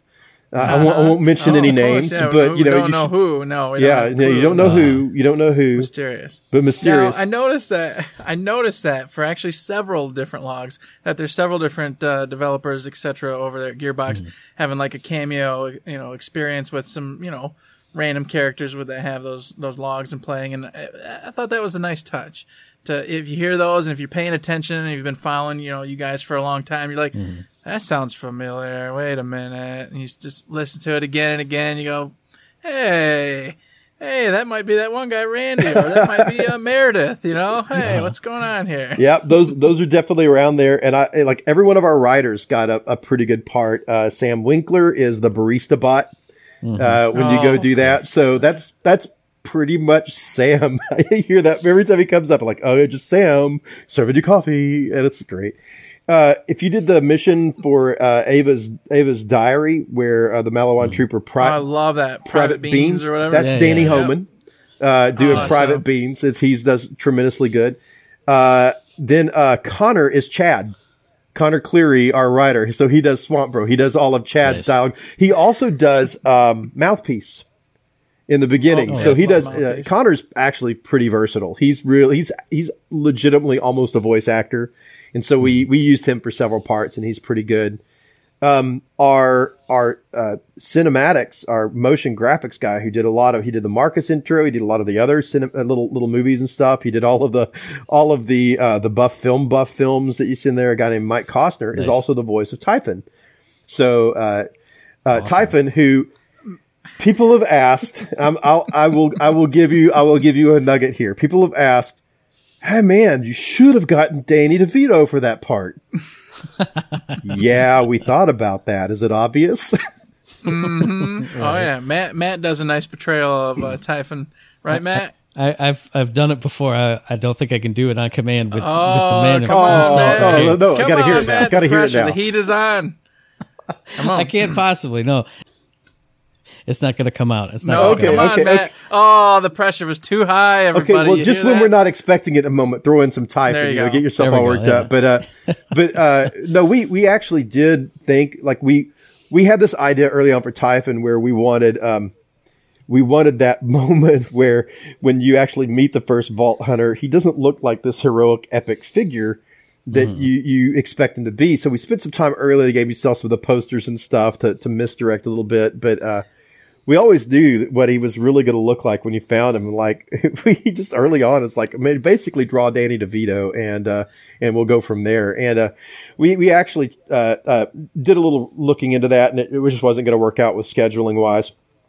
So it turns out our Mike Costner does a pretty amazing. I won't say impersonation. He brought in his kind of own like a, a New Yorker to it, but did a really great voice for it. And it, it was really kind of what we wanted on Typhon. So uh, he's he's a, again another really talented dude. Um, uh, so we we got to use a lot of our even our narrative team. Of course, Randy Pitchford is in on uh, Crazy Crazy, Earl, again. yeah. Uh, and I want to say that Paul Sage did service bots or tinks or like we we we have so many voices that we need that um, we we definitely reach around the studio when we can and uh, and pull people in. Ash was saying something about one of his dogs got to be uh, one of the skag puppies or something like that. so I was Oh, like, yeah. oh, that's really cool. The divisive skag puppy uh, yelp noise. I don't want to shoot course- skags.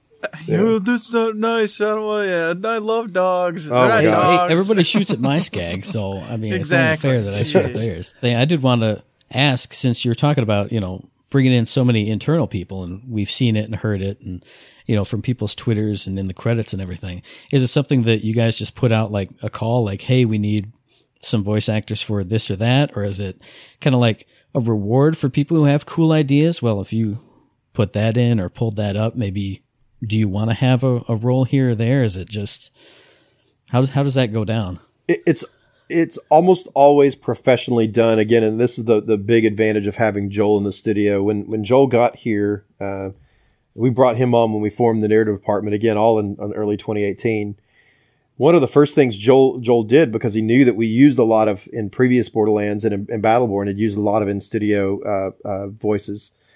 Mm-hmm. Uh, Joel actually did for a couple of months before we had a lot of script for him to record. He didn't have a lot to do.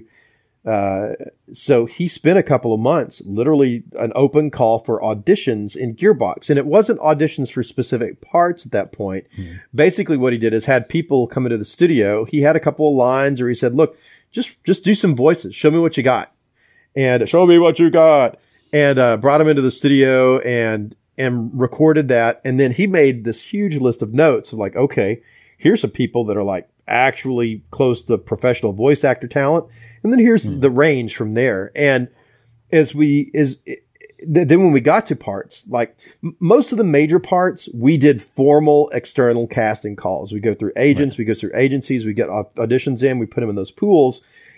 And, and then what Joel did is he took those pools. And if there were times that we had gearbox people that could, he said, you know what? I remember something from this voice over here that actually works better for the part than anything else I've heard. Then he mm-hmm. would pull those people in. And as you get to like the secondary parts, you, you're literally getting to Maliwan Shield Trooper 4, you know, and you right. need someone mm-hmm. to read an mm-hmm. echo log. And a lot of those things, by the way, just come in real late in the process. You know, mm-hmm. March was, ooh, March this year was something special. Uh, and we're writing, you know, we're at those last deadlines to get, so, cause everything, by the way, remember everything that we record and write has to be sent to our translation departments, our localization departments and sure. they have to do they have to cast and record everything in like 8 or 9 10 11 i forget what the count is this time different languages and record mm-hmm. all that and that, that has to come all back to us so we can put it in the game for release so we have to finish that stuff really really really early and get it in and integrated and we were we were redlining on it this project so but yeah, when you're getting to those last few weeks and like, man, we need an echo log to go here. Like, uh, you in the hall, can you come here, jump in the booth? and, and, it was really cool, you know. In in in uh, um, it's only been since uh, we moved to the new building, which we did right in the middle of Battleborn shipping, uh, that uh, that we've been able to re- do all our recording, almost all our recording in house in Gearbox. We have our own booth there, and we can do all that. So it's a lot. It's very easy now for us to do that. We have a professional sound studio, professional engineer on that, now professional VO director. So we we mostly employees are used for filler uh, with a mm-hmm. couple of exceptions. Like uh, again, Mike Coster, when we needed to cast Typhon, we looked at a couple of options, but we didn't find anybody. He he was the Typhon for our read throughs, and it's like, man, we've just kind of got his voice in our head now. That's what mm-hmm. we want, and we can either keep trying to cast for that, or we can just cast him as that. And it was the same thing with uh, Elisa Melendez, who is our one of our um, our new media manager in Gearbox, who's mm-hmm. Tyreen. Uh, she read mm-hmm. Tyreen while we were reading. In fact, even before we had gone full social media with the Calypso twins, and she got mm-hmm. the part and moved on with that. So uh, it's it, it's a it was a very deliberate process this time. I know some people are like it seems really haphazard or whatever. No, no, it was very it was very planned. Uh, but we do have to kind of you do kind of weigh like this is a really important part, and we need someone who can actually bring a tremendous range to it versus like this is Echo Log number 17. And this might be really fun for this game designer who just wants to hear their voice in the game to, to do something. So there's, there's a, I won't say there's no reward element in it. There's a little bit of that. It's, it's kind of real. Pro- this is honestly the first Gearbox game I've had any spoken parts in. Uh, mm-hmm. and I, that's not a bad thing. I'm not, I, like, I, look, I, I listen to all the professional VO actors and as much as I like to talk, there are people who act much better than I do. And I'm, I'm grateful to get to work with those people but it, it's it's it's cool to have your voice in the game. Mm-hmm. Which I thought was just fantastic because you know we've been watching Elisa on the streams and stuff for years now. Yeah. When, when she started with the Battleborn and and then getting her in this game and just knocking it out of the park. Yeah, she's know? tremendous. Just making a making a siren that was just awesome. Just an awesome bad guy. A lot of character, a lot of flavor to it. I was like, wow, that's crazy. You know, just someone who's there for a whole different purpose was able to bring that kind of attitude, that kind of character to the to the game, and good choice. Fantastic choice. Definitely. Before we got too far away, I just wanted to ask the posters you put up of Typhon.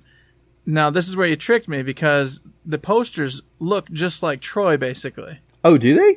You think so? Yes, I Huh. think so. Anyway, I think they look a lot like Troy. So, of course, I went immediately. I went, okay, that Typhon's Troy's and Tyreen's dad. So I figured it out instantly, but it was because I thought I thought I was like, yeah, father son. That makes a lot of sense. And then, of course, when I saw the little, you know, Danny DeVito like stubbly guy, I went.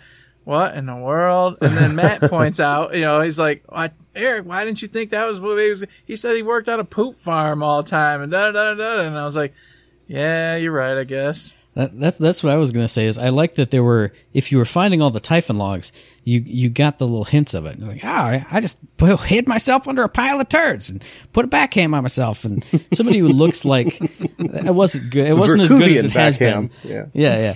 But Which I for someone who one who looks like that poster, that the the voice and the actions didn't match up. So if you were Yeah. following them all, you could kind of see a little bit of it coming. So I appreciate that the i- if you're looking for it, the little the little hints are there. And I think I see what you're talking about, Eric. Because I mean, I did one of my Borderlands Three Inktober's was one of the Typhon posters.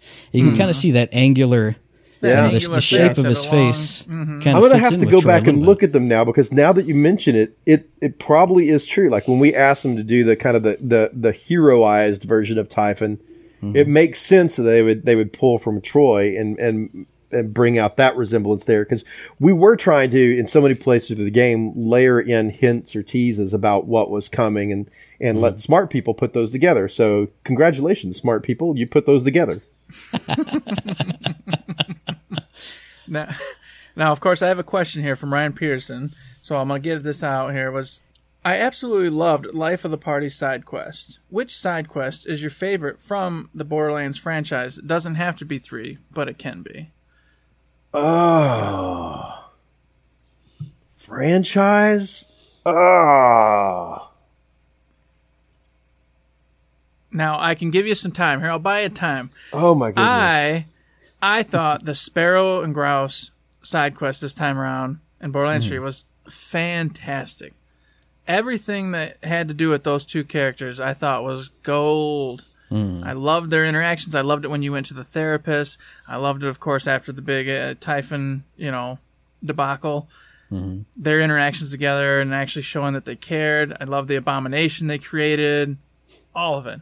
I, li- I like the little like angel and devil on your shoulder aspect of those two, where like Yeah. as as the transmissions were going on, you'd be like, "Oh, come on, we should save this guy. No, we should kill him. Oh, well, actually, you're kind of right. Kill this guy." And then they'd kind of end up as a compromise. I do feel bad though because I wanted to do the therapist quest non-violently, but as soon as he shot me, my skag went and ate him, and it went, "Oh, you killed him. How could you?" And I went, "Oh man, thanks for protecting me, Mister Beef." So okay, uh, I'm I'm gonna give you I'm gonna give you three answers because it's gonna be really hard for me to to pick uh, between Go these for it. three. Uh, two in Borderlands two and one in Borderlands three. And that's not saying that I don't have a lot of other favorite side missions in Borderlands three, but they're the three that stand out to me for very different reasons. Um, my number three, I'll go I'll go in reverse order. Uh, my number three in Borderlands Two, if you're following all the numbers here, uh, is is the uh, Shooty McFace mission. That's a classic. To me, it, it was always there's a heart of the the irreverent oddity of Borderlands that that mission just sums up. Like he, it's a bandit, he wants you to shoot him in the face. And it was so mm-hmm. simple. It was really honest. I think it was just tucked in there because we needed something to go in that space. We need a little mm-hmm. filler mission and we didn't have any time. And so someone just wrote that and it ended up being just, just everything together. You know, it's just the dumbest thing ever. So that, that, I always bring that up as a good mm-hmm. example of just stupidity that's fun in Borderlands. And I don't think we're ever going to lose that from the heart of what we do because it, it's, it's, it's, it's the insanity of, of the universe that we're in. It was perfect. Uh, we we used to drink beers, lots of beers, and play Borderlands 2. That was what we did. And the first time encountering him across that cliff, and I'm just hearing, "Shoot me in the face! Oh my god! Oh my god! Right now!" And I'm, you know, mind you, I've had a few beers at this point, and I'm just like, "What in the holy hell is happening right now?" Did you? I mean, have you ever gone back and like shot him in other places, not his face? Uh, You can't not shoot him in the face. No, I, There- I've never there- have. He, You know, you- I don't if you I ever have. go back and play play that in Borderlands 2, try shooting him in other places. There's actually a whole series of dialogue that plays. That's not my face, and all sorts of other things that lines that play if you if you don't shoot him in the face. So it- there's there's some fun there's some fun toyness of that of that yeah, toy likeness of, of that that mission. It's really cool. My number two is Swamp Bro. I love Chad. Uh, I think he's I think he's the best. That that again it and probably because to me I'm an idiot and I like I like Shooty McFace and I like Chad I like Swamp Bro quite a bit. To- totally sane Sid, right? Is that his name? Yes, uh, Totally I, I, saying so, yeah.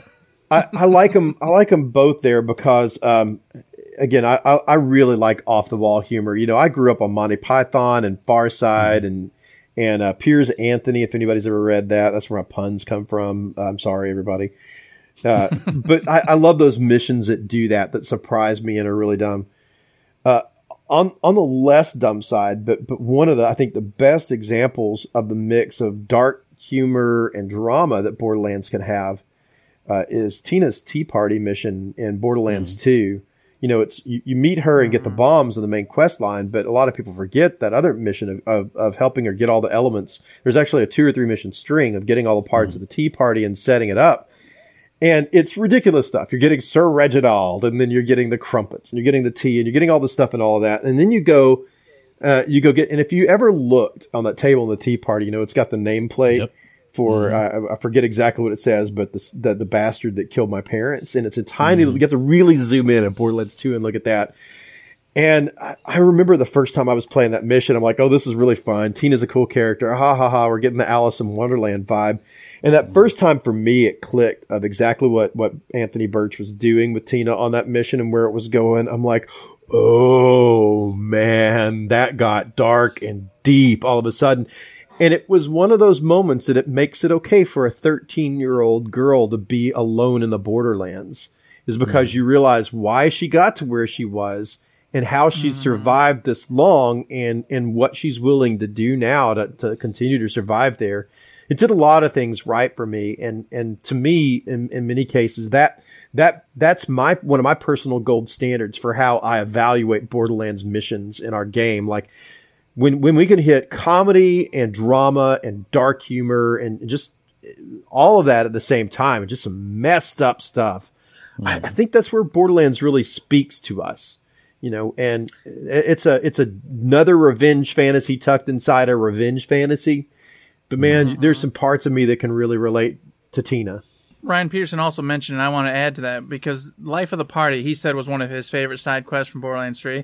And I'd have to agree, I really, that one kind of was unexpected. Mm-hmm. I didn't, I didn't see it coming. You know, I was like, okay, we're going to go on this goofy mission. It's going to be this rambunctious Tiny Tina kind of version girl, and it's going to be funny. And I get there and she's dead. And I'm like, uh, all right, that sucks. What, what, what's going on now? Like say, and on top of that, when I started it, I was like, oh well, you know, I'm I'm just gonna do it straight through for the gun and just do all the challenges. But I, and I did the cake one, and then as they slowly get closer Yeah. to to outdoing her record, it's like this makes you feel worse and worse and worse. Like it's just such well done, like heavy writing in that you can, Yeah. you know, everything the dad says. Mordecai's kind of giving you the elbow, just yeah, like, hey, hey, come on, hey, guy. hey, hey, come on, p- please, let's knock it off. And you're like, oh man, I really should. But the evil part of me was like, well, most people are gonna stop. I want to see what happens if you don't. Hmm. But I couldn't because, like you said, the writing was so good that I was like, nah, it's messed up. I can't. Yeah, no, I- no, I can't do it. Here, I, okay. I will say I did about I did two out of the three, but then I was like, oh, I, even telling myself I'll do it through this one time and not do it next time, I just couldn't do it. Yeah, there's another one. Um, shoot, I I have to go back and remember because I'm I'm still in the phase for Borderlands Three where I'm remapping all the development names of missions to the Oh, yeah, to the to the shipping names because we, cha- we we lock them in so late. Um, it's the mission where you drive the old guy around. Um, Oh yeah, called, yeah. It was called baby. oh it was called yes, it was called Baby Driver for the longest time, but that's not what we shipped with. Nice. It was um, something the elderly, I think. Um, oh my gosh, I- that's another that's another great mission where you know you want to get into that. It's one where uh, where you can um, you can make a choice, like you're talking about with, with that one of like how far do you want to push it. You actually don't have to take the old dude everywhere. You can you can actually get rid of him early on and finish the mission. But you know, it's one of those that plays on. And I, I, these are the the actually these it's a really great topic. Is a mission I love the most because they open up player agency. Right, you you as a player get to have a part in deciding where your line is. You know where you want to go and how far you want to take it and and sometimes there's this little dare uh, of like, how far will the developers go with this? And it, uh, I think sometimes it pushes you past your own comfort zone because you want to hmm. see, like, I'm not comfortable with this, but where are they going to go with this? If I take it to the next step, are they? Mm-hmm. And that's really cool. That's always reminds me. There was when I worked at Ensemble Studio, there was a there was on the network. There was a network. Everybody had their own network folders, right? That had your name on it and the person who was uh, the the chief financial or, chi- or chi- one of the chief officers of the company, a guy named Harter Ryan, had a network folder that if you went and looked in it, he had a folder in that says don't, open this folder. And of course, of course, the first thing everybody does is you know you click the don't open this folder folder, and inside that folder there's there's seriously don't open this folder, and you click the next one, and it says no, IT is tracking this. Don't open any more folders. And it gets to the point. I never, I actually never, I was, I was only a part timer. I never got, had the, the, the courage to go beyond that. So, so I, I, you know, but it was always one of those things like, how far will they go? And is this just for the laughs or are they going to go really dark with this? And I think Borderlands does that with some of our missions sometimes. And there's two or three in, in BL3 that do that, that are, that are really fun. Which I will state that that mission with the old man was fantastic as well. I was like, "What and what is going on right now? He will not shut up. He is going insane."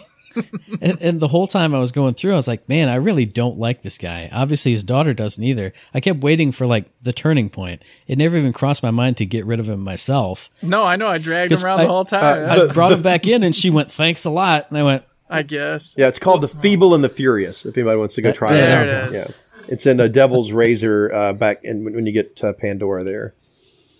And the best part is, I drive like a maniac anyway, crashing into things constantly, and so he's just going to town on me the whole time. And I'm, oh, it was it was good. I Okay, you, if you drive like a maniac, I I want to know: Do you have the best horn in the game equipped?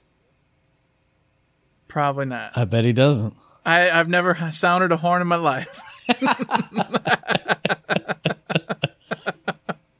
Which now that you say it, I should.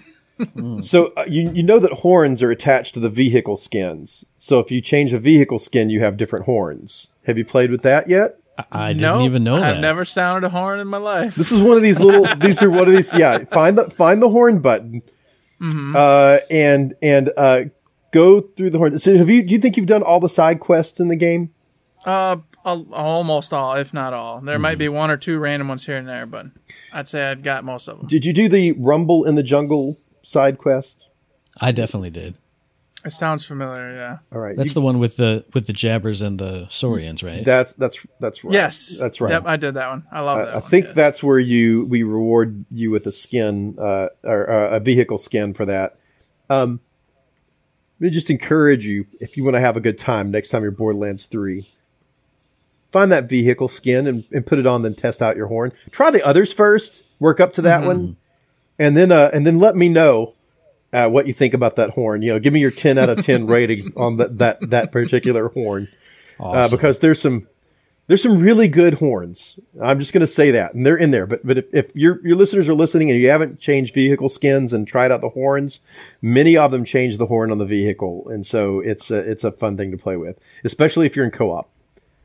My co-op my co-op buddies and I go out of our way now to equip different our favorite different horns and annoy each other with them. It's it's amazing. awesome. anything I can do to make Matt even angrier. That sounds Uh, that, right. Yeah, that sounds like a noble goal. I was gonna say I think the only time I've honked a horn in Borderlands Three was when I was trying to find the boost button the very first time because Eric's usually the driver. So going through Borderlands Three the first time solo, I was like, "Well, I don't remember how to drive," and I I kept hearing a horn go off, and I went, "Who who's around me? Oh oh, I okay, that's not the boost button anymore." So yeah, I'll definitely check it out. Now, I'm to move us here to the end of uh, the, the story because I, I got to know something here. And it's been bugging me since I beat the game. All right, maybe you can answer this. So, Tyreen Troy, they Yes. wanted, you know, they wanted to go ahead and get all the powers from the the the Vault Beasts, you know, absorb them all up, take over the whole world, become gods. And I've of course made my own ending and makes sense, and I'm thinking it's probably it. But Troy doesn't make it. Tyreen, instead of because the whole goal here was to kill the beast, and then she was going to absorb the power and become a goddess. Mm-hmm. But at the very end there, she didn't even try any of that. She just literally was absorbed into the uh, the uh, The destroyer. the destroyer. So, and it didn't really explain why she did that instead of the original plan, except for, of course, you had Tannis with you, and so was she was she on to what was going on that Tannis was going to thwart that whole thing, and she wasn't going to be able to uh, take the powers, or you know what happened with that? If if you if you know anyway. That's a great question. Um, the the intent that we originally went with, and I can see where the confusion comes in, was that I she kind of did absorb the beast, but it also was big enough. She, she probably underestimated a little bit. The destroyer mm-hmm. absorbed her in turn, and and so what you get when when you actually see Tyreen the destroyer at the end is is a combination of both. It's still got Okay. part of Tyreen on there, and then still only part of the destroyer. I mean, what what we imply with the destroyer is it's actually Pandora is its prison. It literally mm-hmm. is Pandora is Pandora's box, and it's holding the destroyer in, and then and the the whole machine that was set up on Nekrotafeyo with all of the planets is a prison that the Eridian, who knows how long ago, set up to lock that destroyer in there and never let it out you know, in Borderlands One, you fight uh, the pinky of the destroyer is kind of in, in kind of a retconny type of way is really what it is. There, you didn't kill the destroyer; you killed its you killed its left pinky. Uh, here, you find out that there's a lot more to it down there that, that can be let out, and uh, Tyreen has broken its chains and let it out. So you you fight it uh, and kill kill her merged with it. You know, there's probably a lot of open places we could go of whether or not it actually destroyed the destroyer. But I think the safest bet to say is uh, you you have you the powerful vault hunter using your overpowered legendaries have slain the destroyer uh, and killed it, and uh, have also taken Tyreen, who was merged into it. So she got part of what she wanted. Um, You know, it just didn't go the way you wanted, and, and you turns out, you know, four really sassy vault hunters are are more powerful than a demigoddess. So hey, good job, good job, y'all. You did it. Yeah, I don't know about all that. As you've already alluded to, I'm pretty sure that's just another piece. But but no, it it just was because it, it felt like she she knew that the destroyer was you know pretty large scale Yeah, because of course she the whole time was trying to unlock it and by doing that unlocking Pandora, which is the destroyer. But uh, then she just kind of you know I guess you're right. I mean she just got overconfident, thought she was going to be able to just take it over and. You know, as we saw, it really mostly it seemed to me mostly took her over, really, and you were just fighting, you know, another machination of the destroyer itself. So, so I was just wondering if that was intentional or if that was just kind of like uh, part of the story and how that went down. But you know, it was. You know, every every one of our great ambitions all, always gets tempered by the amount of actually time and budget we have to spend on a on a you know one of the the several boss fights in the game. So there were probably some original dreams or that was you know even bigger than it was at the end and would have looked a little bit more planetary in scale. But you know at the end it, it, it still kind of did what we needed for it to do i think story wise mm-hmm. tyreen mm-hmm. went down to the destroyer. She unleashed it. She she tried to leech it you know and combined her forces with its forces. I mean it, the, the, the creature that you fight at the end is tyreen the destroyer. It really is 2 mm-hmm. in one merged together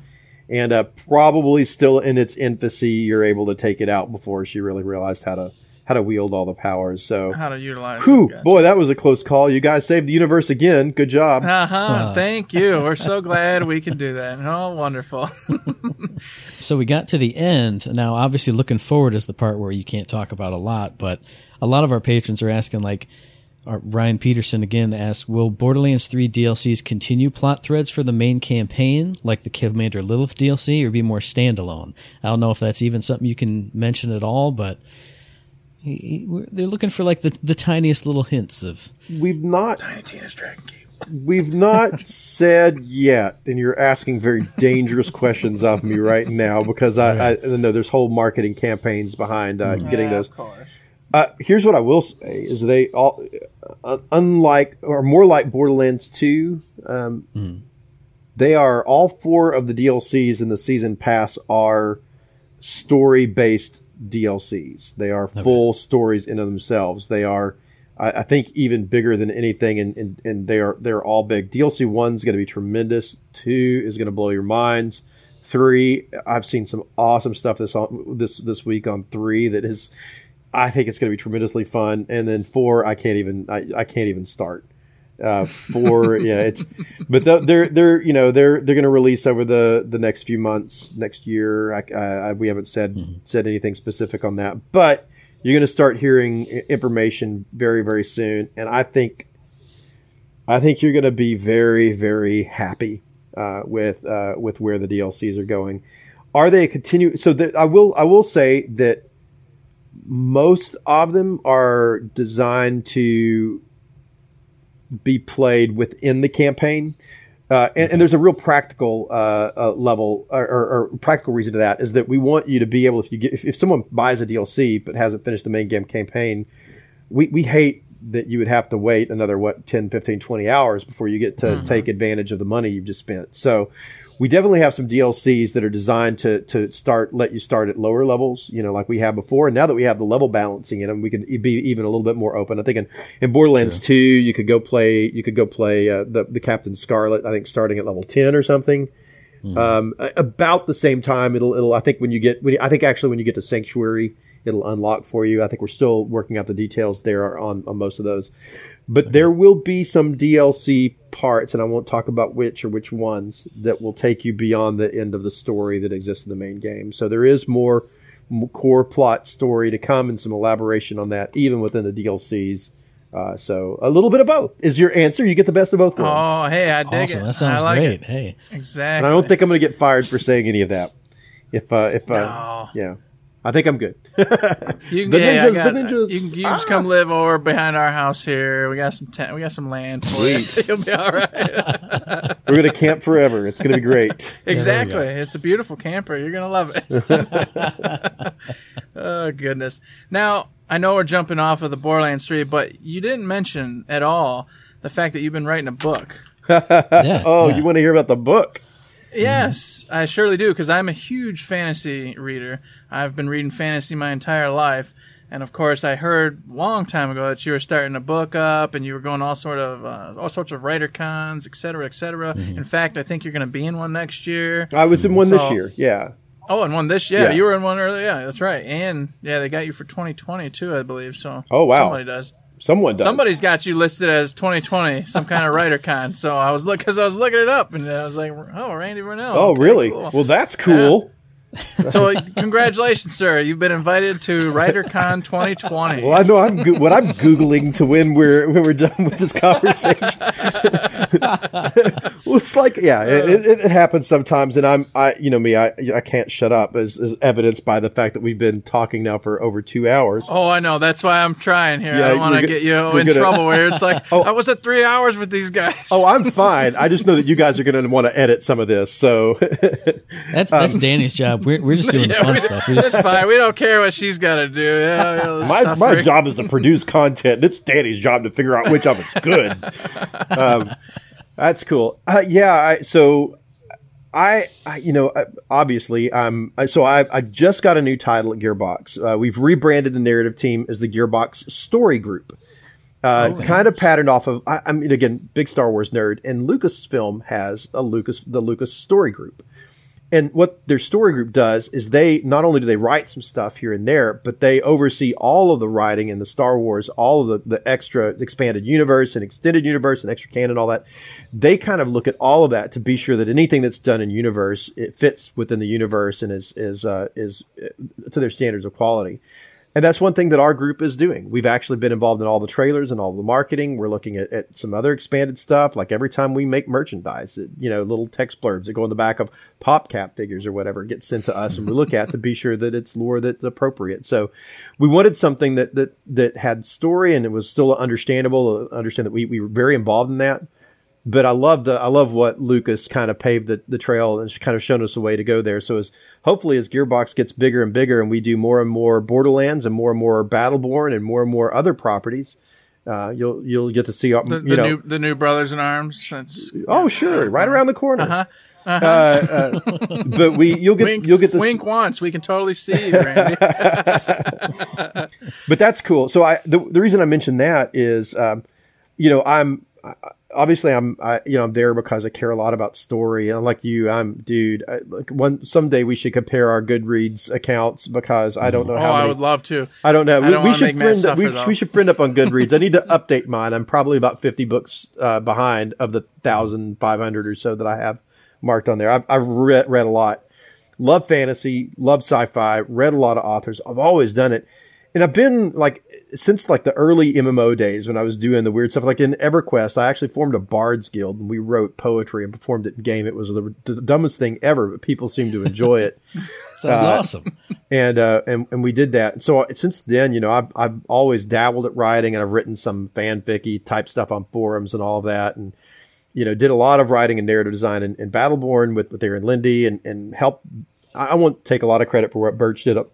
Well, too, he did most of that himself, but I gave him some feedback here and there, and, he's he's super cool. But uh, I've, always wanted to uh, to write my own, and and uh, you know, like I mentioned earlier, asking, you know, what's the difference between Battleborn when you're in charge and, and, and running a narrative team where you have a lot of people. Well, in both cases, you still have a lot of people who are like, well, I don't like that story. That character be stronger and all that. And well, you can't write this because we don't have the time to make art assets for it. And like, all right, well, I guess whatever. So, you know, it, it was in 2016, um, uh, that literally when, when Battleborn was really struggling that I needed a, a, a kind of a release valve, personal release valve to, to work out what I wanted to do. It said, you know what? I've, I've, I've always written, I've got some, I've got some little samples and snippets of stuff that I've written, but I thought, I thought was pretty good. So maybe I'll, I'll sit down and it was one of the, it was November, in fact, because it was the, uh, the, the NaNoWriMo, the National Write a Novel in a, in a month thing. I'm like, I'm going to write a novel in a month. So I, I started up my, my, my daughter who, uh, is 22 now. She's actually working in QA at Gearbox, following in her father's, like her father before her Fantastic. uh, she she challenged me to that because she'd written some some little books. She never published them when she was younger, but she she was a writer and like that. So we're gonna write a book, and I. I'm like, cool. I have this weird idea I've always been kicking around and, and, and started it up. Uh, I'd like to say that I wrote that novel in a month. Uh, but here I am three years later and I am, I've written it and I'm on the third draft. Uh, uh, you know, it turns out it's a, it's a big long, writing a novel is really different. And you write it once and then you read it and you send it to people and they tell you all the things that are wrong with it. You completely restructure it and then you realize all the things you shouldn't have changed. And then you do it again you put those things back and you make them better. And along the way, you kind of learn how to write. And so it's been a real cool journey. It's, it's where I go. It's my kind of a blow off steam exercise in the evening. But, um, I, I, kind of the way I've, I've described the book, it's, it's, uh, I, I'm, I'll, I'm about to go uh, through around and, and, and get it out to some readers. And if, if anybody's interested, I'd, I'd certainly love to, to have some people that would read, read some parts of it and, uh, and, uh, let me know what they think. But, Hey, Uh, always, always, we're always my- interested. Yeah, we're, we're we're big readers, so It's uh, it's it's kind of like this, and, and you guys will get this. I think you're, you're probably the, the perfect audience for this version of the pitch.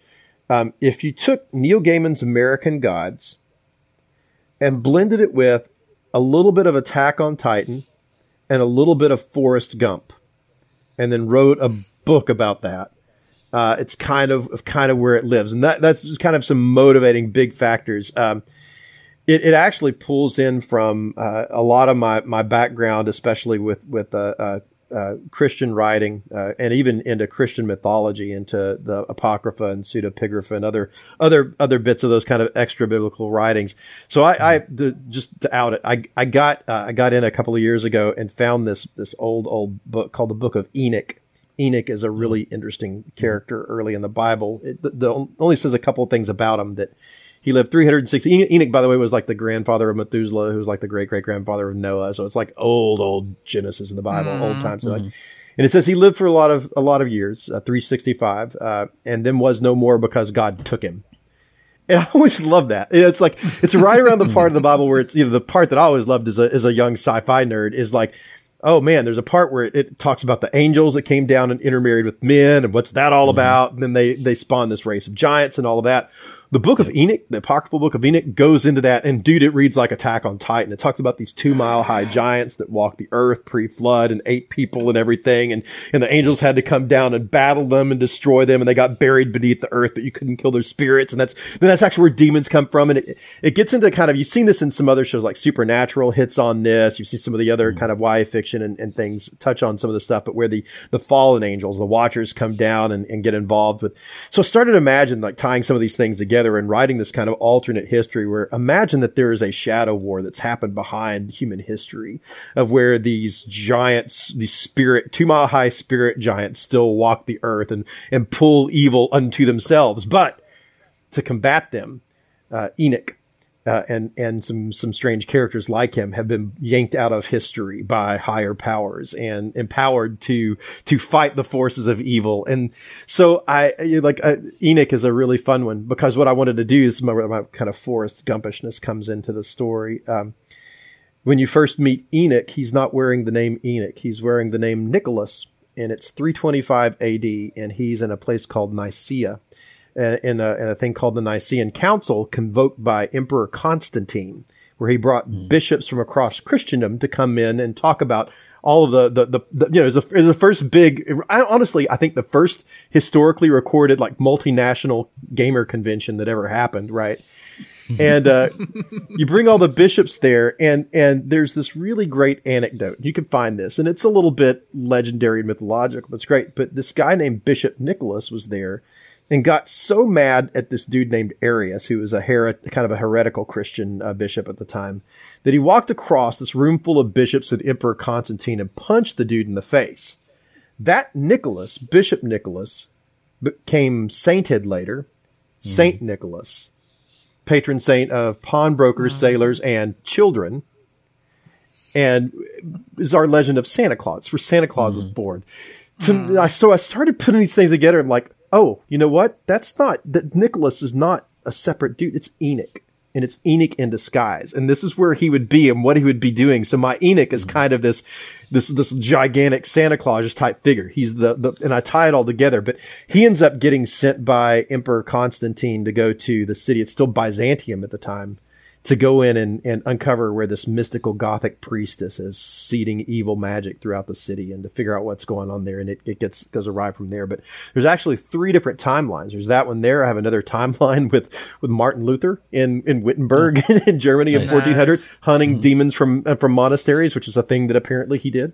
Uh, paired up with awesome. the, some other ca- colorful characters. And I've got a modern timeline where it all ties together and it kind of pops back around between the timelines and, and tells the story of this war between light and dark that's been fought been between the pages of history throughout time. So I don't know. It's kind of, it's, it's got definitely got some fantastical elements. It's got some historical, almost urban fantasy elements in it. And it may suck. I don't know. We'll find out. Uh, but uh, I'm at a, I'm at about 185,000 words now, so you've got about a 600 page book to look forward to. And, nice. And uh, within the within the the uh, the next month, I'll hopefully have my epilogue rewritten. I'm kind of reworking the last plot thread and getting to that. So I'm I uh, definitely before uh, before Christmas this year, I'll have a book that I can share around with eager peoples and get your feedback. So We'll That's see. Awesome. We'll see. Awesome. That's admirable. admirable.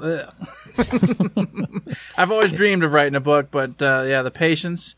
I don't have the patience. It's the you know it, it, you have to develop a habit was what I discovered. Um, I, for me, you know, I, my my habit for years and years had just been I come home, you know, I, I play with my kids, hang out with the wife a little bit, and then I go video game.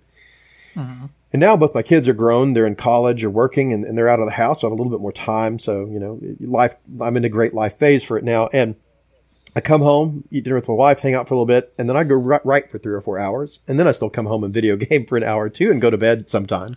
You know, nice. sleep is for the weak. That's what I, yeah, that's what I say. Exactly. but thanks for asking about it. It's, it's cool. And, and, uh, like I said, I'll, if you guys are interested, I'll, I'll share a, I'll share a, a a beta read a copy soon and, and let you guys tell me what uh, what you like and what you don't. I'd oh, love to hear it.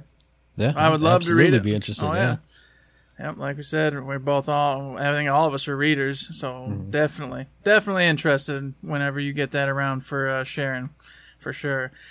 And of course, we come to the moment when I have a million more questions. I'm going to be yelled at. We're going to be yelled at because So much at it. There, I was going to say there's too much Yeah. that we could have talked about and asked about, especially with Borderlands 3, with it being so fresh and hot. But we can't have a three hour long show. We can't do it. it's not possible. So what we'll have to do is convince you, you know, a few months down the road, maybe after a DLC or two, to come back again or something and uh, have another chat with us. I'd love to. That sounds great. You guys are a lot of fun to talk to, and like like you've seen, I, I'm not a shy talker.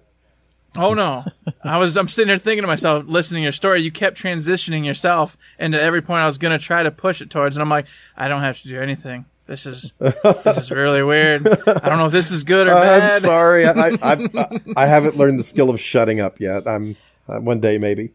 It's great, and I mean, we had a whole list of questions, and is it, even as you were going through, I'm like, well, I don't have to ask that one anymore. He's covered this, he's covered that. It's, it was great. Yeah. So yeah. Very cool. It was really cool. And plus, of course, everyone's going to be listening for you anyway, Randy. They hear us every single week, so Nobody it's wants fine. to hear us. Yeah, Exactly. They're sick of us by now. Oh well, uh, you guys are you guys are so kind. I really do appreciate everything that you've done, and and uh, just being able to share the community. And like, I love games that we can play together uh, because I love people. I love you guys. I love everybody that's been in our community and has supported us. Like, uh, you know, I won't lie. I also like uh, making games that that make money. I like I like being paid to make up stuff for a living. That's the weirdest job that I could have imagined ever having, and it's a cool one. And what I'm really happy is that some of the things that, that I've been able to help create, uh, you guys have found fun and entertaining, and that's that's the goal. And that that really even more than any dollar amount I could put on it makes this all worth it. It, it really is a joy to come and talk to you guys and other fans, and and to to be able to talk about the process and the the successes and the failures and everything in between. Well, we appreciate you having you, and we appreciate you and all your team over there rocking out all the awesome games you guys have been putting out there. Like we've said a million times, Battleborn is where we started. You know, mm-hmm. that's why we decided to get into doing the podcast, which we've mm-hmm. talked about before, but we thought that was the perfect jumping on point and had such a great time with it. And, you know, as you know, we uh, we got our secret hopes, our fingers crossed that we're going to be seeing some more of it down the road. And of course, we're going to enjoy all the other titles in between. Yeah. Because we mm-hmm. love all of, course. them. But you know what I mean. So I think that wraps it up with Randy Varnell for today. Our, our amazing guest, the narrative king himself. But of course, as always, if you guys have any questions for us, any comments, any concerns, any future guests you'd like to have on the show, let us know via email at info at thirdshift.me, tweet it at us at thirdshiftme, or find us on Facebook under Third Shift. You can indeed find us over there at Facebook, but you can also find us over on Patreon. If you like what we're doing, like what you hear, consider heading over there, throwing us a buck, two bucks. We treat it just like a tip jar. No big deal. If you got a, got something for us, cool. If you don't, hey, you know what? You can support us in so many other ways, such as mailbag questions, feedback of any kind, five star ratings. None of them four stars. We've been getting them four stars. We want the five stars, folks. Come on, the five stars. We we want them. Please, you want stories? We gotta get five stars. You can also support us by going over to Twitch, following there, subscribing, all sorts of things you can do that keeps us motivated and in the ring. We love each and every one of you that has in the past and in the future will, because that's how we do it here at Third Shift.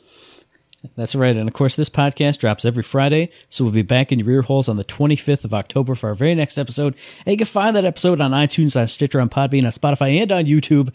And as I always say, if you like what we're doing and you'd like to help us out, please give us a like, a rating, review, comment, a subscription, any kind of good thing on any one of those good services, because it does help us out and we really do appreciate it. And before we go, Randy, hey, any social medias you'd like to plug? Any any kind of any things you'd like to keep the people looking out for? Give them teases of any future appearances you'll be doing that you know of off the top of your head.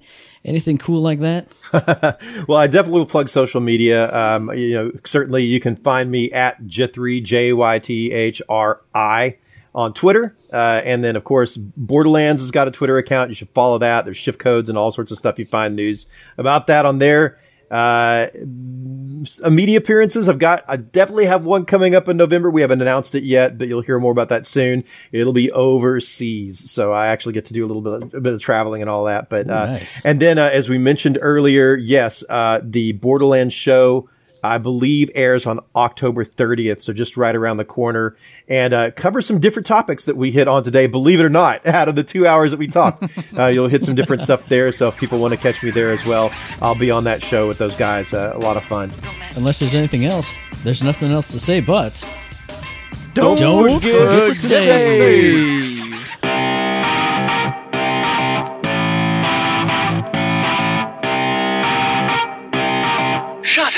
and sit down.